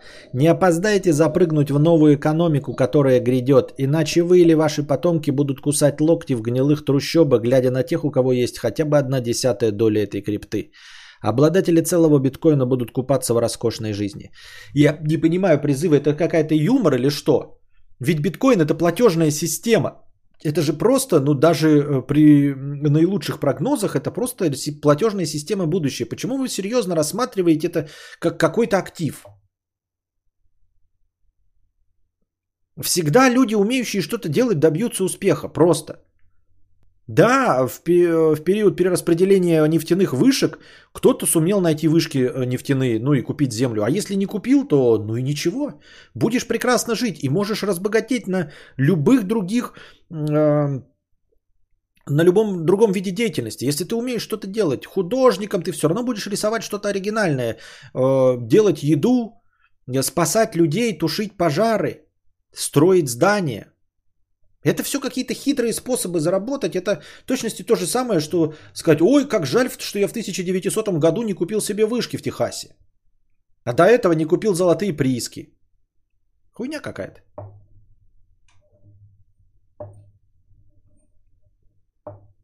Да и пылесосы сейчас не те. К этой дуре на 2,5 киловатта херпотка. Да, кстати, да. Раньше, блядь, было 200 там ватт, 300 ватт, а на хуй сосет. Да, сейчас, блядь, ты...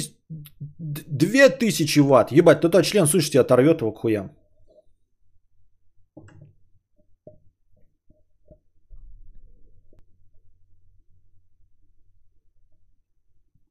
Я примерно с такими шутеечками и работал. Секса было много, иногда с женщинами.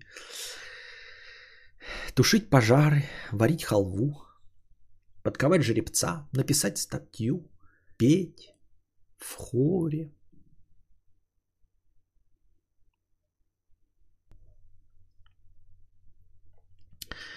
вопрос стримеру 50 рублей. Добрый вечер.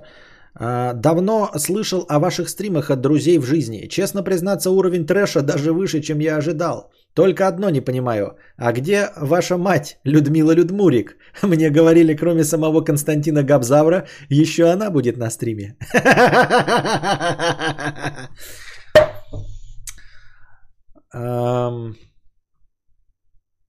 Ее пока нет в кадре.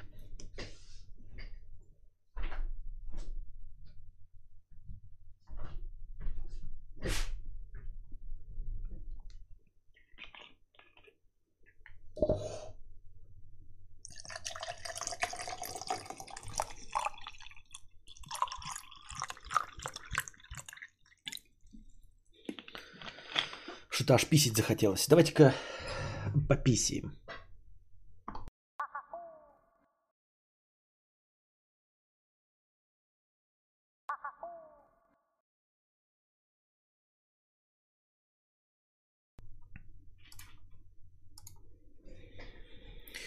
Бротозете.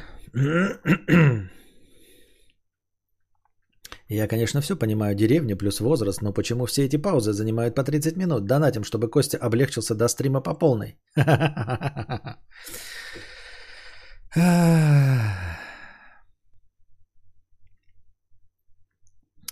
Так. Была у меня подруга, которая чуть ли не каждые полчаса ходила по маленькому, говорила мочевой пузырь слабый. Странная физиология. Понятно, спасибо.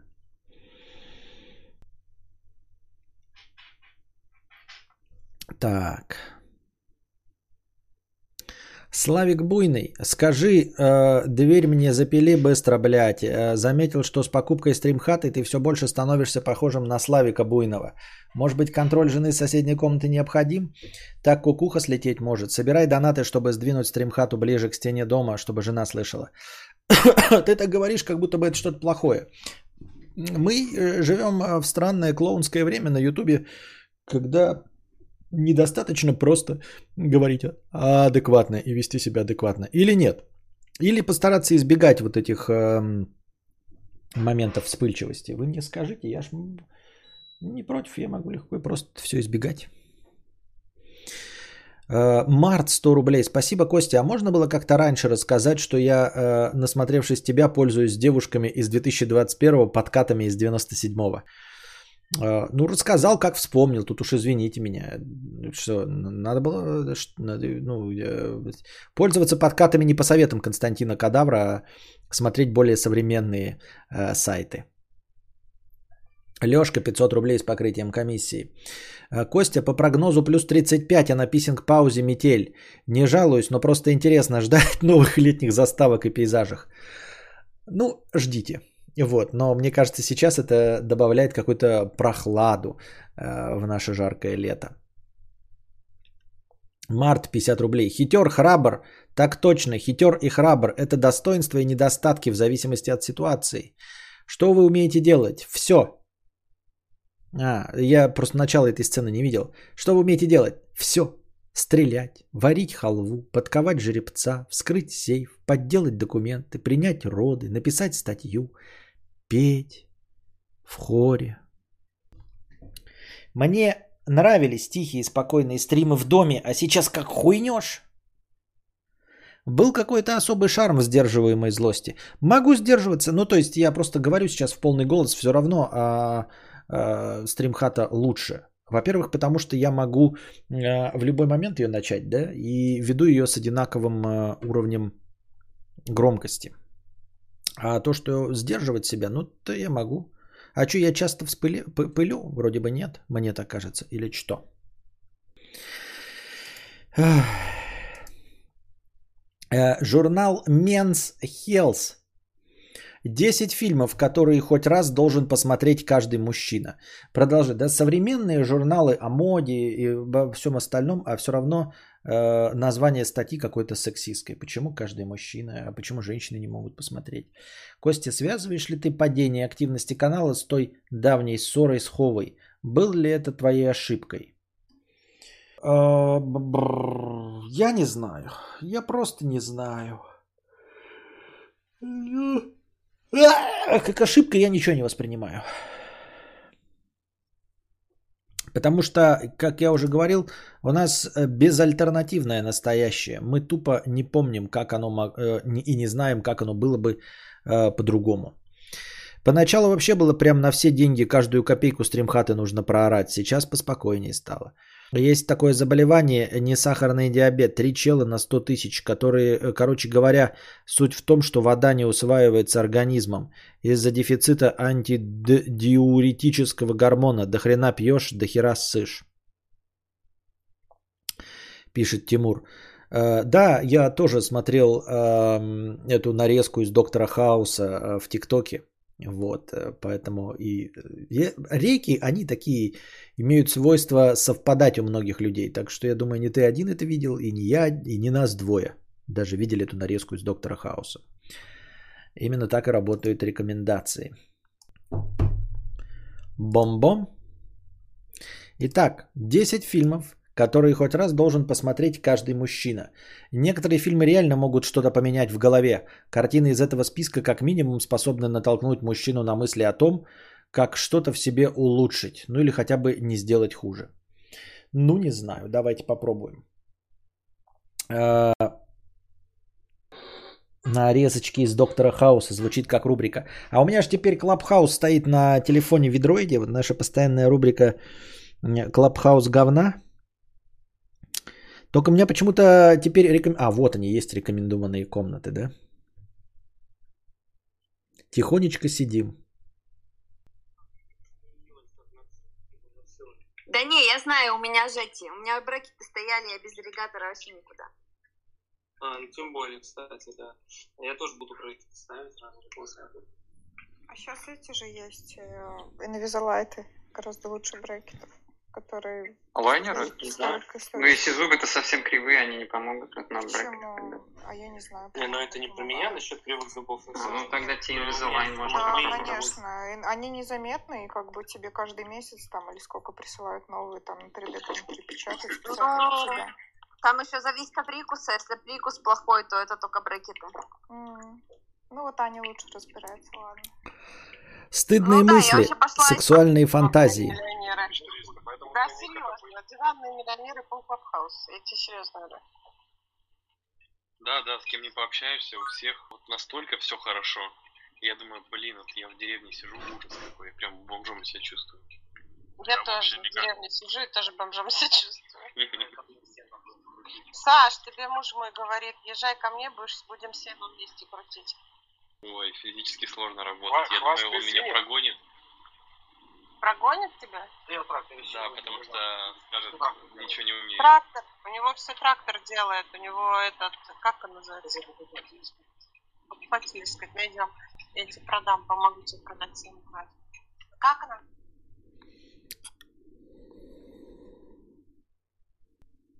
Кто ты по сиблингу? Что такое сиблинг? Смущает, потому что мы за них рады очень. Да, кстати. Да не-не-не, я... я, Миш, я, я, я, я тебя информирую. Аленка последние три недели а, так получилось, что...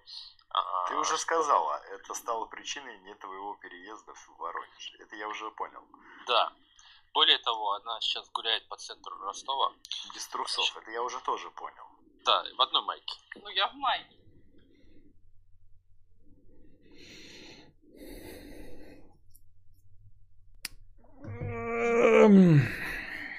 Клабхаус все еще очень интересен.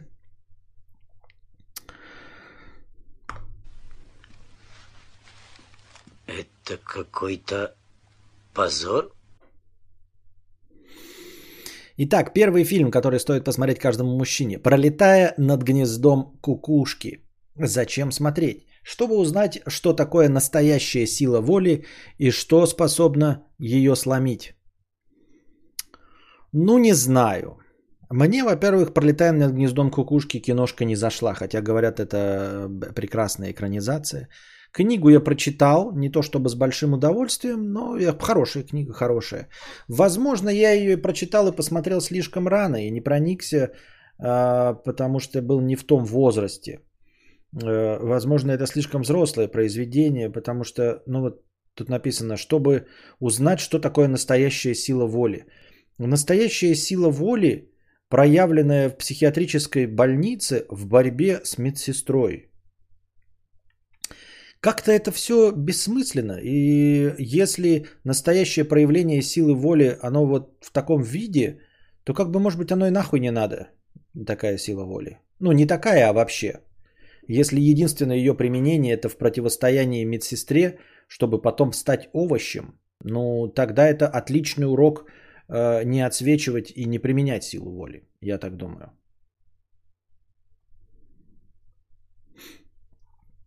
Э, второй. Фильм «Рестлер». Зачем смотреть «Рестлер» с мисс Кей Раурки? Фильм Даррена Аронофски, если мне память не изменяет. Эм, э, зачем смотреть? Чтобы научиться справляться с трудностями, даже когда вы на дне. И вот опять, точности такой же фильм, как и предыдущий. Э, посмотришь его и думаешь, а нужно ли справляться с трудностями? Ну, то есть, если вы смотрели фильм «Рестлер», то вы помните, что герой мисс Кей Раурки – Э, прилагал все усилия, чтобы продолжать участвовать в боях, которые в конце концов приводят к его смерти. Ну, потому что его сердце не выдержит. Если бы он от этого отказался, от э, своего ЧСВ, причем такого небогатого ЧСВ, да, э, он не был звездой, но вот знаете, как те, какой-нибудь актер в театре, который постоянно играет кушать поданное, считает, что он живет ради театра.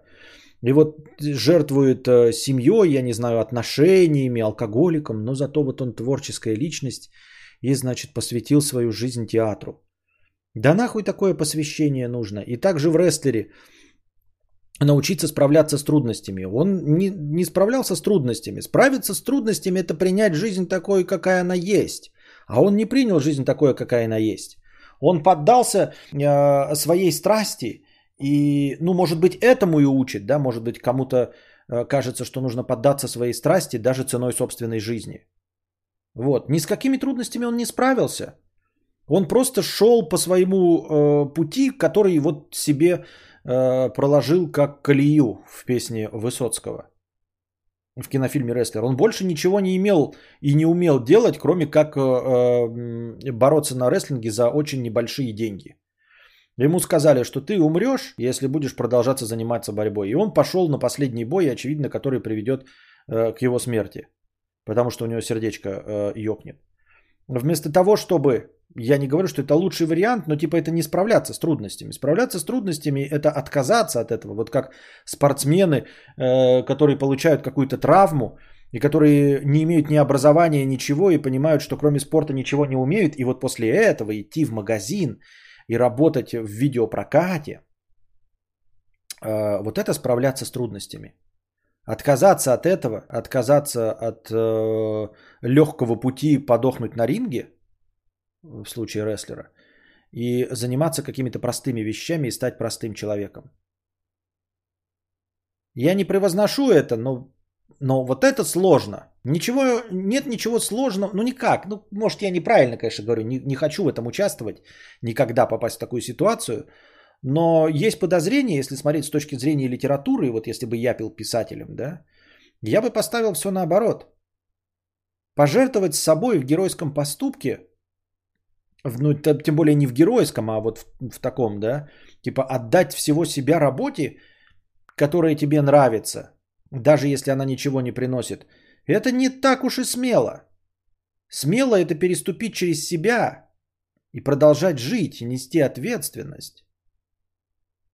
У него там дочь, нести, нести ответственность за семью, за детей, которых ты наплодил, ценой собственной мечты.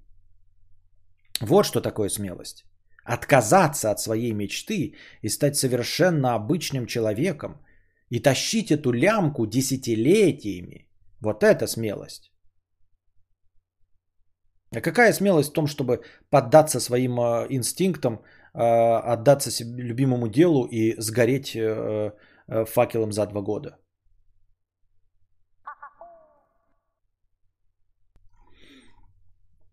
Крестный отец, чтобы узнать цену родственным связям. Многие считают «Крестного отца» фильмом про гангстеров. На самом деле Коппола, патриарх большого кинематографического семейства, сделал это кино на волне настроения от сексуальной революции 60-х. Эпос про семейные ценности, уважение к старшим, внимание к младшим, которые хранятся даже в мафиозном обществе. Очень спорное утверждение, очень спорное утверждение. Даже э, клан Сопрано в этом плане э, больше пропагандирует семейные ценности, чем э, крестный отец. Крестный отец на 99% и 96 сотых это все-таки фильм о гангстерах и о том, как быть, я не знаю, мужественным альфа-самцом, а уж точно не про семейные ценности. Там никто ничем не жертвует ради семьи. Если там преподносится эм, такая мысль, кем-то видится, что Аль Пачино пожертвовал собой ради семьи, это полная хуйня. Он как раз таки поддался своим животным инстинктам. Вместо того, чтобы построить э, обычную карьеру, он пошел по пути отца. То есть пошел э, тем путем, которого от него ждали абсолютно все все твое окружение. Тут нам якобы говорится, что вот он хотел жить спокойно, а, по, а стал, значит, мафиозным, э, значит, главарем. Только вы не понимаете, что мизансцена-то выстроена так, что э, все его окружение, все его друзья, родственники и вся его семья хотят, чтобы он был крестным отцом. То есть он не шел против системы. Он ей поддался. Ничего себе поездочка. А, двое братьев-неудачников пошутили и запустили цепь необратимых событий. А, фильм с молодым Полом Уокером. Зачем смотреть, чтобы осознать цену слов? Я, честно говоря, не помню этот фильм, но если это тот, о котором я думаю, по-моему, это охуительный фильм. Ой, нет, это не тот фильм. А что за фильм-то есть с этим, с э, Полом Уокером, охуительный, старый? А может быть и этот? Не, не он с Полом Уокером, где они что-то там с сыном он куда-то ездил на машине. На машине что-то все время ехал, и там сын у него был что-то. И там какие-то еще педофилы были. Что за фильм этот был? Но вот судя по плакату, это не он. Вот этот фильм я себе запишу, наверное, посмотреть. Я просто его не помню, поэтому, наверное, надо пересмотреть. Он, может быть, даже на кинопоиске есть в... Да, а нет, трейлер только.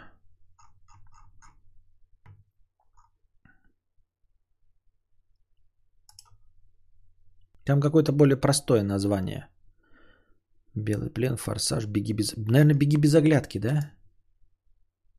Н- нет. Так.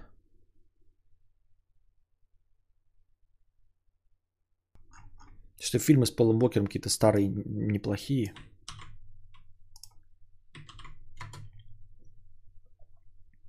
Форсаж, там у него сын лысый. Блядь, те... Ну, ладно, бана не будет, конечно, но...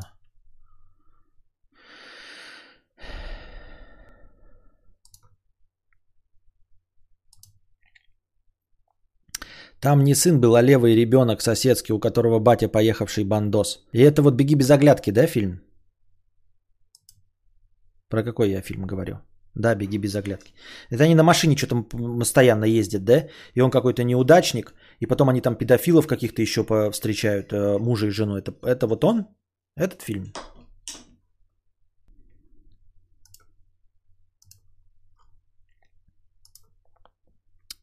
Сейчас я посмотрю по актерскому составу. Там просто одно лицо будет узнаваемое. Если оно есть, то это он. Да, это он, походу, ага. Там вот эта телка педофилка из э, сериала Lost из последних сезонов. Да-да, фильм Фильм вообще бомбический. Вот этот вот «Беги без оглядки» охуительный фильм, если что. Будет просмотр кино, если до того, как я его сам посмотрю, то с вами посмотрим его.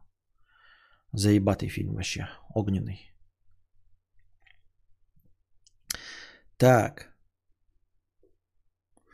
Ободок водолаза 300 рублей. Добрый вечер, Константин. Когда-то вы говорили, что чувство юмора это путь во френд-зону. Ну, я не так говорил, все переврали, конечно. Однако не соглашусь с вами. Я говорил, что я не понимаю, почему женщины на это покупаются. Я говорил. Милые кости, хороший фильм до 20 минут. Я книжку читал, книжка такая довольно тяжеловатая. Однако не соглашусь с вами, меня всегда привлекали те парни, которые могут меня развеселить. С одним из таких парней я сейчас уже полгода в отношениях. Толстый, но зато веселый. Личный Константин Кадавр. Я не говорил, что это путь во френд-зону. Я говорил, что я не понимаю, почему люди на это покупаются на стримах. Э, Не люди, а женщины. А... Я имел не все люди, а только женщины. Почему это является признаком вот, привлекательности? На фильмы времени нет смотреть, а сериал это, конечно, будьте здрасте, марафоном залипаю. Да, это оговорка была, а неверное уточнение. Что вы придираетесь к словам?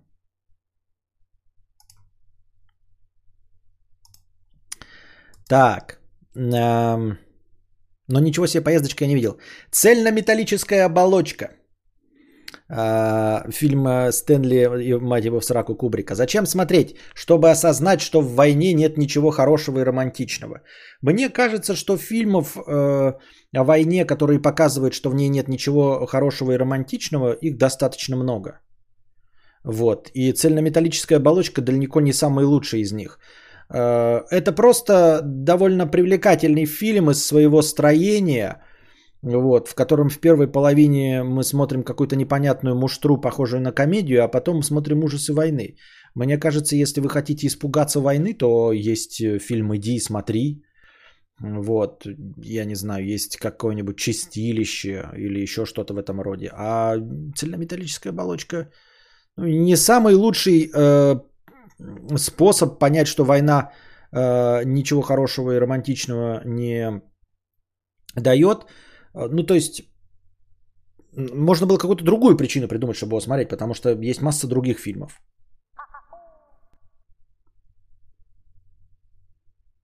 Ярость тоже отлично это демонстрирует, пишет Сорокотан. Вот. Просто мне кажется, что основная мысль цельнометаллической оболочки, скорее даже, если бы они написали это по-другому, дескать, что э, война это абсурд, да, то есть цельнометаллическая оболочка скорее показывает абсурдность войны и то, что это все бессмысленно, никуда не движется, ни зачем и ни почему. В этом плане э, лучше почитать какую-нибудь уловку 22, опять же. Но, по крайней мере, эта задача хотя бы решается. А эм,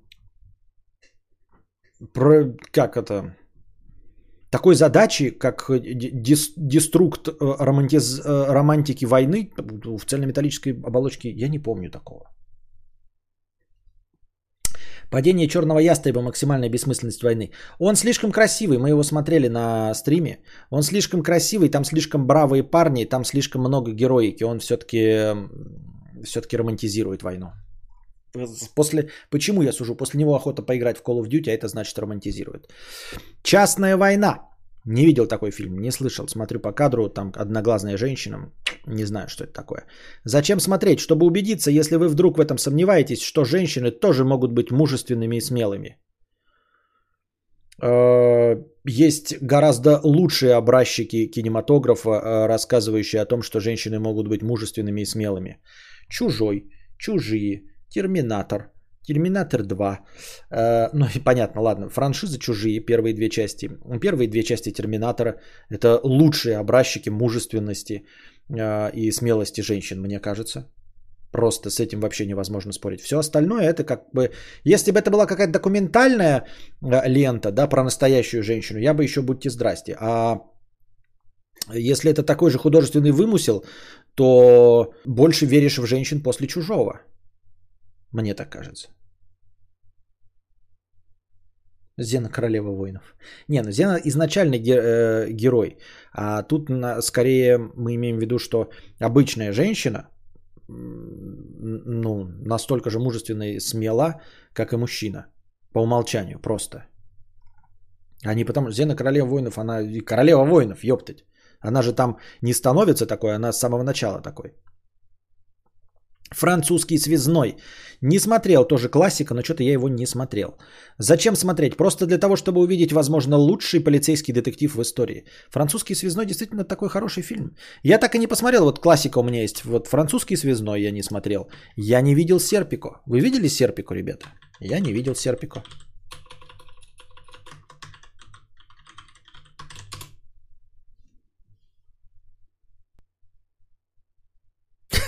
Бля, я вместо того, чтобы писать э, эти... Э, ну, себе в избранное в Телеграме чуваку одному из зрителей просто кидаю в личку. Человек, наверное, в ахуе такой, серпику, французский связной. Он мне что-то пишет какое-то, ну, сообщение, просто как Константину Кадавру, а я ему в ответ прямо во время стрима пишу французский связной. А потом Серпико, он думает, ебать старый вообще поехал, блядь.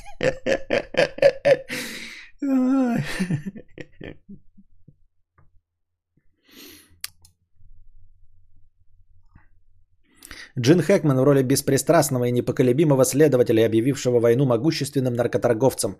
Невероятно впечатляющий. Сам фильм крайне реалистичен, а центральный персонаж – редкий образ копа с человеческим лицом. И не идеального, но вызывающего уважение.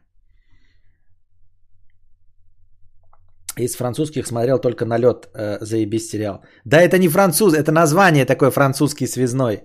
Это не фильм французский под названием связной. Алло. Большая жратва. Зачем смотреть 73 года? Увидеть, к чему ведет чрезмерная любовь к еде. Что-то я не помню такое название, вроде знакомое. Я думал, что «Большая жатва» это какая-то документалка этого э, Гейба Ньюэлла.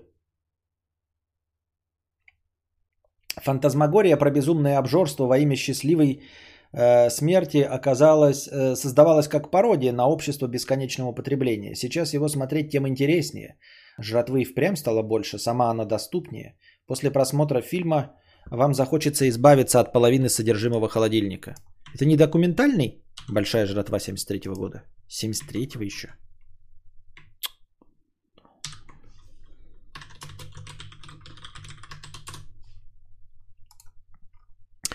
Бешеный бык. Я могу посмотреть в зеркало, чтобы увидеть, к чему ведет чрезмерная любовь к еде.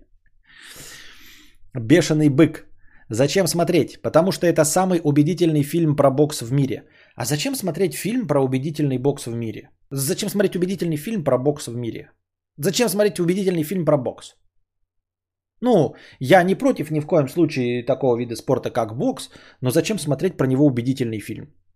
Есть прекрасные художественные фильмы Рокки, э, где, ну вот, герой, да, превозмогание, победа. А зачем смотреть, зачем смотреть э, реалистичный фильм? Чтобы что? Типа, чтобы разобраться в боксе, наверное, есть документальные фильмы прекрасные. Можно почитать, наверное, что-то получше.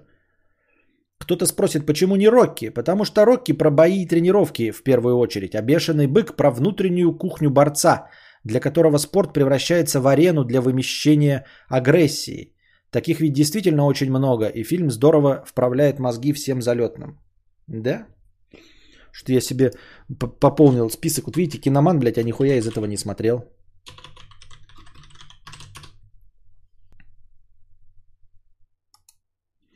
С широко закрытыми глазами. Тоже не видел. Ну, это потому что Кубрик говна. При том, что э, этот фильм появился давно и даже в, в кинотеатрах шел и в, по телевидению.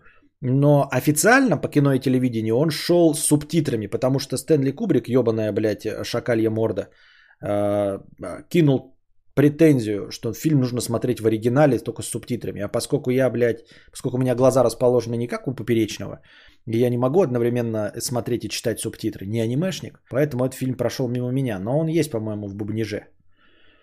Можно, конечно, преодолеть свою ненависть и рвотный рефлекс к произведением э, Стэнли Кубрика и посмотреть, говорят, неплохой фильм. Зачем смотреть? Потому что это лучшая антипропаганда походов налево.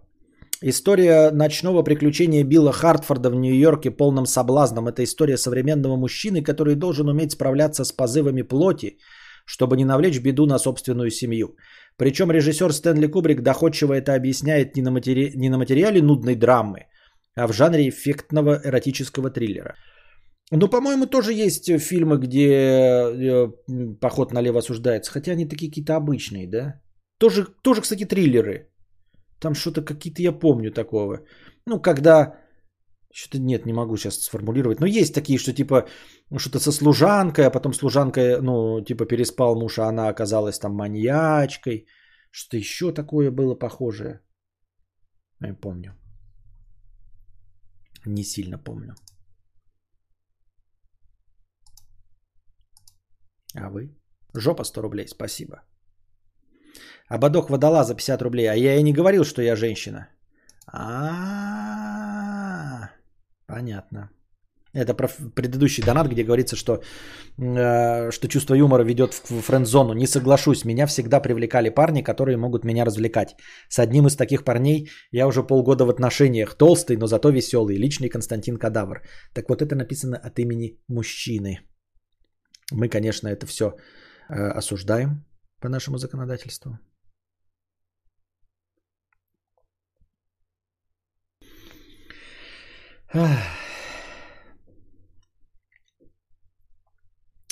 Задавайте свои вопросы в бесплатном чате.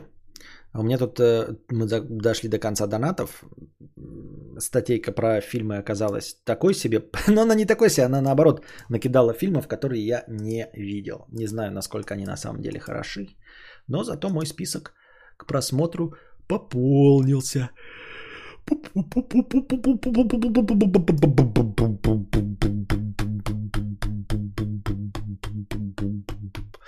Джефф Безос, директор Amazon, который складывает в себя полномочия, по-моему, с 1 июля, если мне память не изменяет, э, самый богатый человек на Земле, собрался в космос. Десятки тысяч человек подписали петиции против его возвращения на Землю. Понимаете? То есть вот он объявил, что вот его частная компания, э, там еще летит какой-то человек, который купил себе место за 28 мультов долларов. Вот, собрался они в космос полететь. И люди, значит, э, э, расчехлили петицию. Ее подписала, там сначала первый вариант петиции подписала 40 тысяч человек, потом еще 11 тысяч человек, какой-то второй вариант. Значит, они ну, просто Джефф, э, миллиардеры, значит, такая, такой у них посыл. Миллиардеры вообще не должны существовать нахуй. Просто нигде и никогда миллиардеры в нашем мире не нужны. Вот. Еще хуже, чем тянки. Миллиардеры не нужны, но раз уж они так уж получилось, что существуют, и они сами... А, они, значит, миллиардеры не должны существовать ни на Земле, ни в космосе. Но раз уж они решили отправиться в космос – то мы призываем сделать так, чтобы они из этого космоса нахуй на Землю не вернулись. Потому что такие богатые люди не нужны. Вот. Забавная канитель, э, забавная новость, потому что мне вот, типа, а почему вас ебет вообще? Ну, понятное дело, что шуточный, э, пятое и десятое, но есть несколько нюансов э, вот у такой петиции. Во-первых, какое вам дело до того, насколько они богаты? Да? Кто вы такие, чтобы что-то решать? Во-вторых, а почему такая ненависть? Просто на основании того, что человек богат. Ведь он же не какой-то там диктатор, он не маньяк, не мафиозник или не наркобарон, заработавший свои деньги на продаже героина вашим детям. Нет, он заработал просто на продаже книжек, грубо говоря, на сайте. Э, почему же вы так э, к нему плохо относитесь, даже в шутку? Э, какая вам до этого всего печаль? Вот что за человечество, да, говно? Ты думаешь, вот буду делать, ну, не буду заниматься никакими спорными вещами, ничего плохого говорить не буду, как Джоан Роулинг, не буду никакого харасмента, никому приставать не буду, а все равно люди подписывают там десятки тысяч людей петицию, чтобы ты из космоса никогда не возвращался. Говно ты вонючее. Второй не очень интересный, точнее не очень привлекательный момент в этой истории э, кроется в том, что э, вообще-то это дискредитирует э, саму концепцию петиций. Если вы подписываете петиции для такой хуйни и так много людей ее подписывает, то, в общем-то, все ваши петиции можно нахуй мотать. То есть в следующий раз, когда петиция будет говорить о чем-то важном, и вы попросите о чем-то важном, например, но не самом очевидном, дескать, давайте не выбрасывать мусор в океан, и подпишут ее 40 тысяч человек, то можно смело э, и, и будут говорить, это общественное мнение, 40 тысяч человек считают, что это важно. Ты такой скажешь, 40 тысяч человек это мало. Они скажут, нет, есть же там, значит, градация по активности, значит, только одна десятая э, из эм, поддерживающих активничает, и только одна десятая из активных а, выражает свою позицию, да, словами. То есть на самом деле это можно помножить на 100, там кто-то скажет на тысячи, а в ответ мы просто скажем, ребята, вы подписывали, вот 40 тысяч человек подписали петицию о том, чтобы Безос не возвращался из космоса. Вы настолько же адекватный. Вот вас подписало 37 тысяч петицию о том, чтобы не сбрасывать э, нефтяные отходы в океан. Вы говорите, что это много и что это адекватное мнение. Ну как можно вам доверять, если вы до этого, вот 40 тысяч человек, 51 тысяча человек подписала петицию о том, чтобы Безос не возвращался из космоса. Это очевидно глупая мысль и очевидно, что ваши петиции яйца выеденного не стоят, что все это просто как какой-то балаган юмор, э, шутка и постирония. Поэтому мы вас слушать вообще и не будем. Ну и вдобавок к этой мысли еще добавляется э, петиция, э, которая была до этого, собравшая 11 тысяч подписей, э, где люди хотели, чтобы Джефф Безос купил и съел Мона Лизу. Ну вот просто они такие, он богатый пиздец, у него миллиарды. И вообще миллиардеры, они непонятно на что тратят деньги, вот, э, и что миллиардеры должны свои деньги тратить на что-то веселое, на что-то действительно стоящее и привлекающее внимание, потому что, а иначе нахуй оно нужно. Самые дорогие яхты 200 миллионов, а у него там несколько десятков миллиардов. Вот. Мы подписываем эту петицию и хотим, чтобы Джефф Безос купил картину Мона Лиза вот, и съел ее чтобы вот он показал, что есть настоящее богатство, что вот можно так вертануть хуй, потому что его богатство позволяет это сделать. 11 тысяч человек это подписало.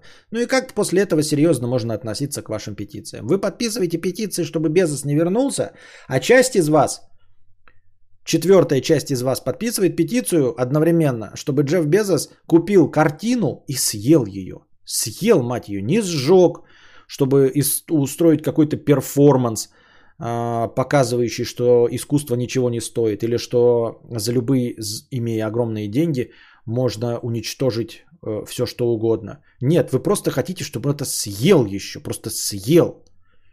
Что это такое? Вот такие дела. Гениальный план Уолтер, да? И вот после этого как-то серьезно относиться к петициям а, становится все сложнее и сложнее. Фильмы про измену, это же кто там э, с Киану Ривз? Это где он двумя телками там?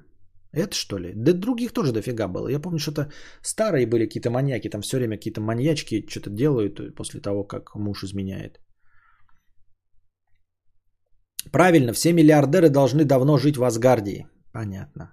Нет, он диктатор, э, Безос, бандит и мафиозник, иначе бы не заработал. Люди представляют себе этих миллиардеров как какого-то вроде Скруджа Макдака, который ныряет в гору золота каждый вечер. У него же эти деньги просто циферки, а не гора э, нала на э, палетах. Да, да, да. У этой горы нету, и более того, что э, вот эти все системы оценки Форбсовые, они, значит, вот он является держателем 51% акций компании. Они берут все, что принадлежит этой компании, там здания офисные, какие-то заводы, их рыночную стоимость считают и считают, что это все э, вот состояние Джеффа Безоса. Вот, хотя он не может ни продать этот завод быстро, да, ни конвертировать это в деньги никак, э, потому что ему принадлежит 51% акций, а не все. Вот, без совета директоров ему никто ничего не позволит. Ну, там, короче, столько нюансов. Даже антимонопольная политика запретит ему что-то сделать, если он там какие-то выкрутасы попытается провести. Как говорил Маргарет Тэтчер, говорил, если хотите, чтобы богатые меньше зарабатывали, вы тоже будете меньше зарабатывать, дебилы. Это когда экономика Англии была э, социалистическая, она хотела реформ. Подписывать петиции в большинстве случаев это стрелять из водного пистолета в солнце. И чтобы ел в открытом космосе, еще не докрутили идею. Ага. Можно смотреть глубже на эти петиции и увидеть в этом э, критику со стороны антимонопольных служб.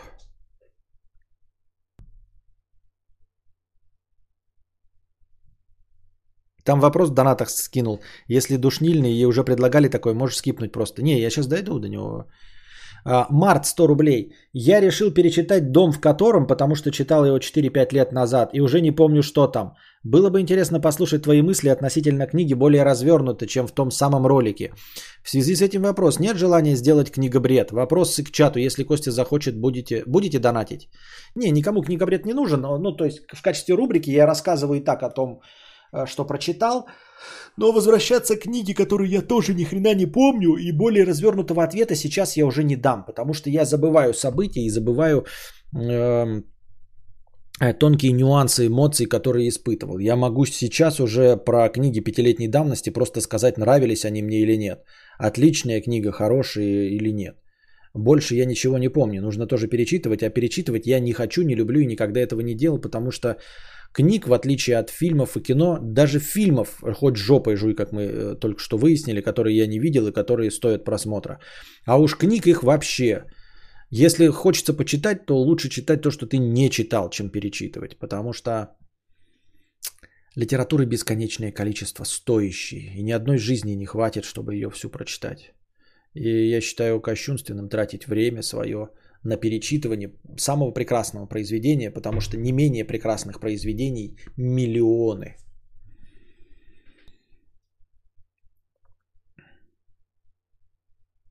Если он решил продать все свои акции за один год, они упадут в цене более чем в пять раз.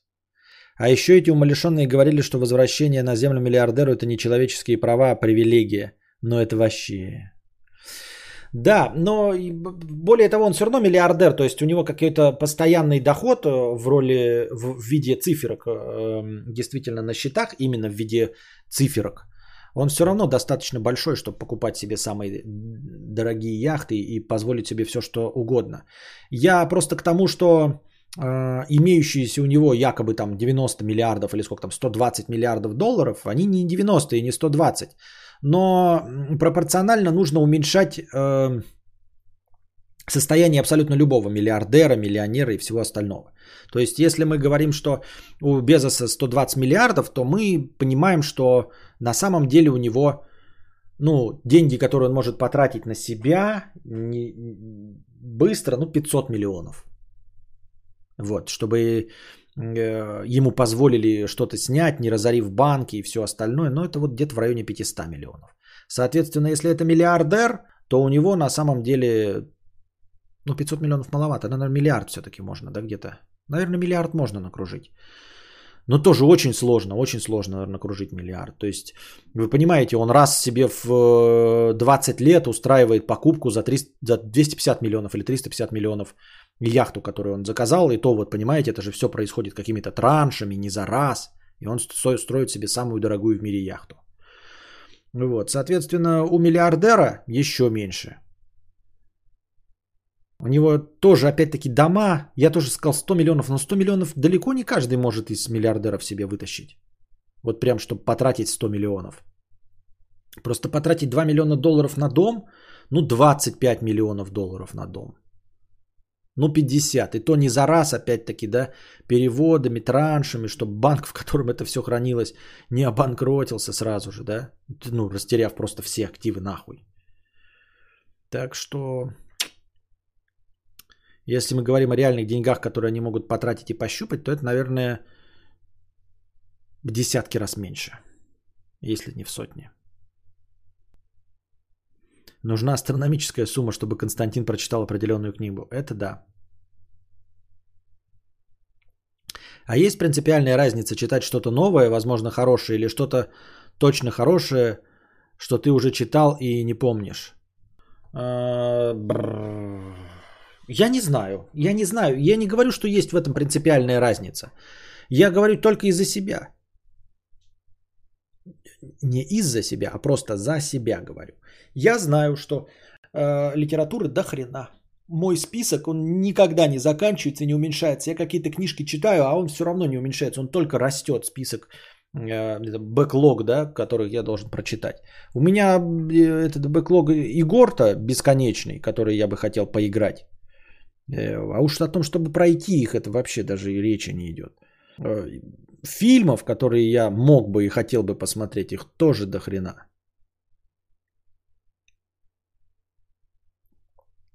Это как каждого второго называть миллионером на основании того, что у каждого квартира за 5-10 мультов. Только их вытащить крайне болезненно. Вот, вот, вот, вот, кстати, да, вполне себе, мне кажется, справедливое замечание от ББ курса. Действительно, э, теоретически я тоже миллионер. У меня дом 200 стоит.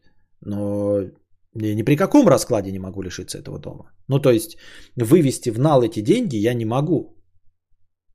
Если, не дай бог, кто-то заболеет тем, что нужно потратить э, большие деньги, конечно, дом будет продан, и ну, остальные члены семьи станут бездомными в этот момент. Э, все, больше никаких причин этого делать нет, и поэтому никогда не будут это переконвертировано в деньги, потому что в этом нужно жить, и также у каждого. Э, машины, автомобили, это все стоит больше миллиона, то есть если так говорить, то каждый из нас миллионер, да. Джефф Безос миллиардер, а мы миллионеры. Ну, рублевые, по крайней мере.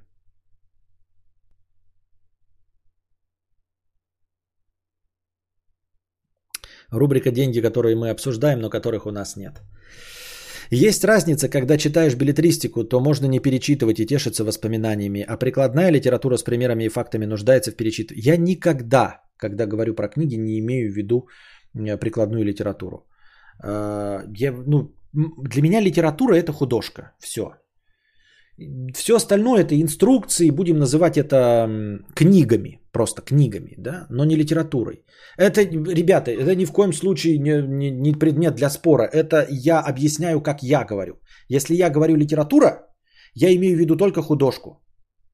Потому что я вообще не читаю ничего из э, научной литературы, научно-популярной, боже упаси, учебников или инструкций, да, каких-то. Это совершенно другое. Говоря литература, я имею в виду только художественную литературу. Вот. Все остальное, это, конечно, это даже тут не о чем спорить, андекавер. Естественно, прикладную литературу нужно перечитывать. У меня настольная книга, если будем смотреть, книга – которую я больше всего читаю, это книга «Электрика». Она у меня сейчас, даже в доме я ее не стал носить, потому что я постоянно к ней обращаюсь. Я постоянно открываю, чтобы вспомнить, как э, называется какая-то штука, которую я хочу купить. Мне надо погуглить, блядь, я не помню название, я открываю, ищу, как она называется, и ищу в гугле. Это естественно, но это, ну, э, это учебник. И к учебнику я возвращаюсь. И так э, это касается относительно, касается абсолютно всего. Если там по монтажу была бы у меня книга настольная, я бы заходил в настольную книгу по монтажу. Естественно, это ты восстанавливаешь информацию. Литература, под которой имеет в виду э, Константин Хадавр художественную литературу, она э, не про информацию. Ты вообще ничего не должен знать. Я забыл про что все книги, которые я прочитал. Я могу забыть события. Я помню просто эмоции. И все. А прикладная литература – это знание. Знание нужно постоянно, как правильно сказать-то, не реанимировать, а восстанавливать.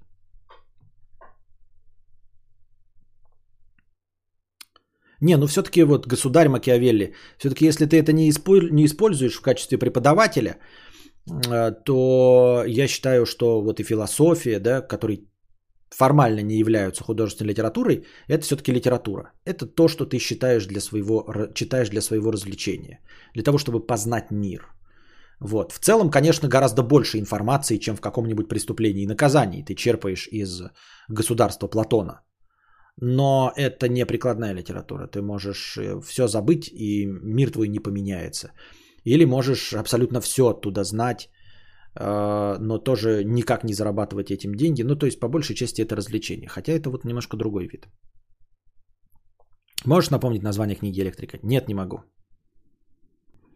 Продаешь дом за 5 миллионов долларов, покупаешь индекс S&P 500 7% годовых и каждый месяц получаешь 29 тысяч баксов и живете. Прекрасно. Осталось только найти дом за 5 миллионов долларов.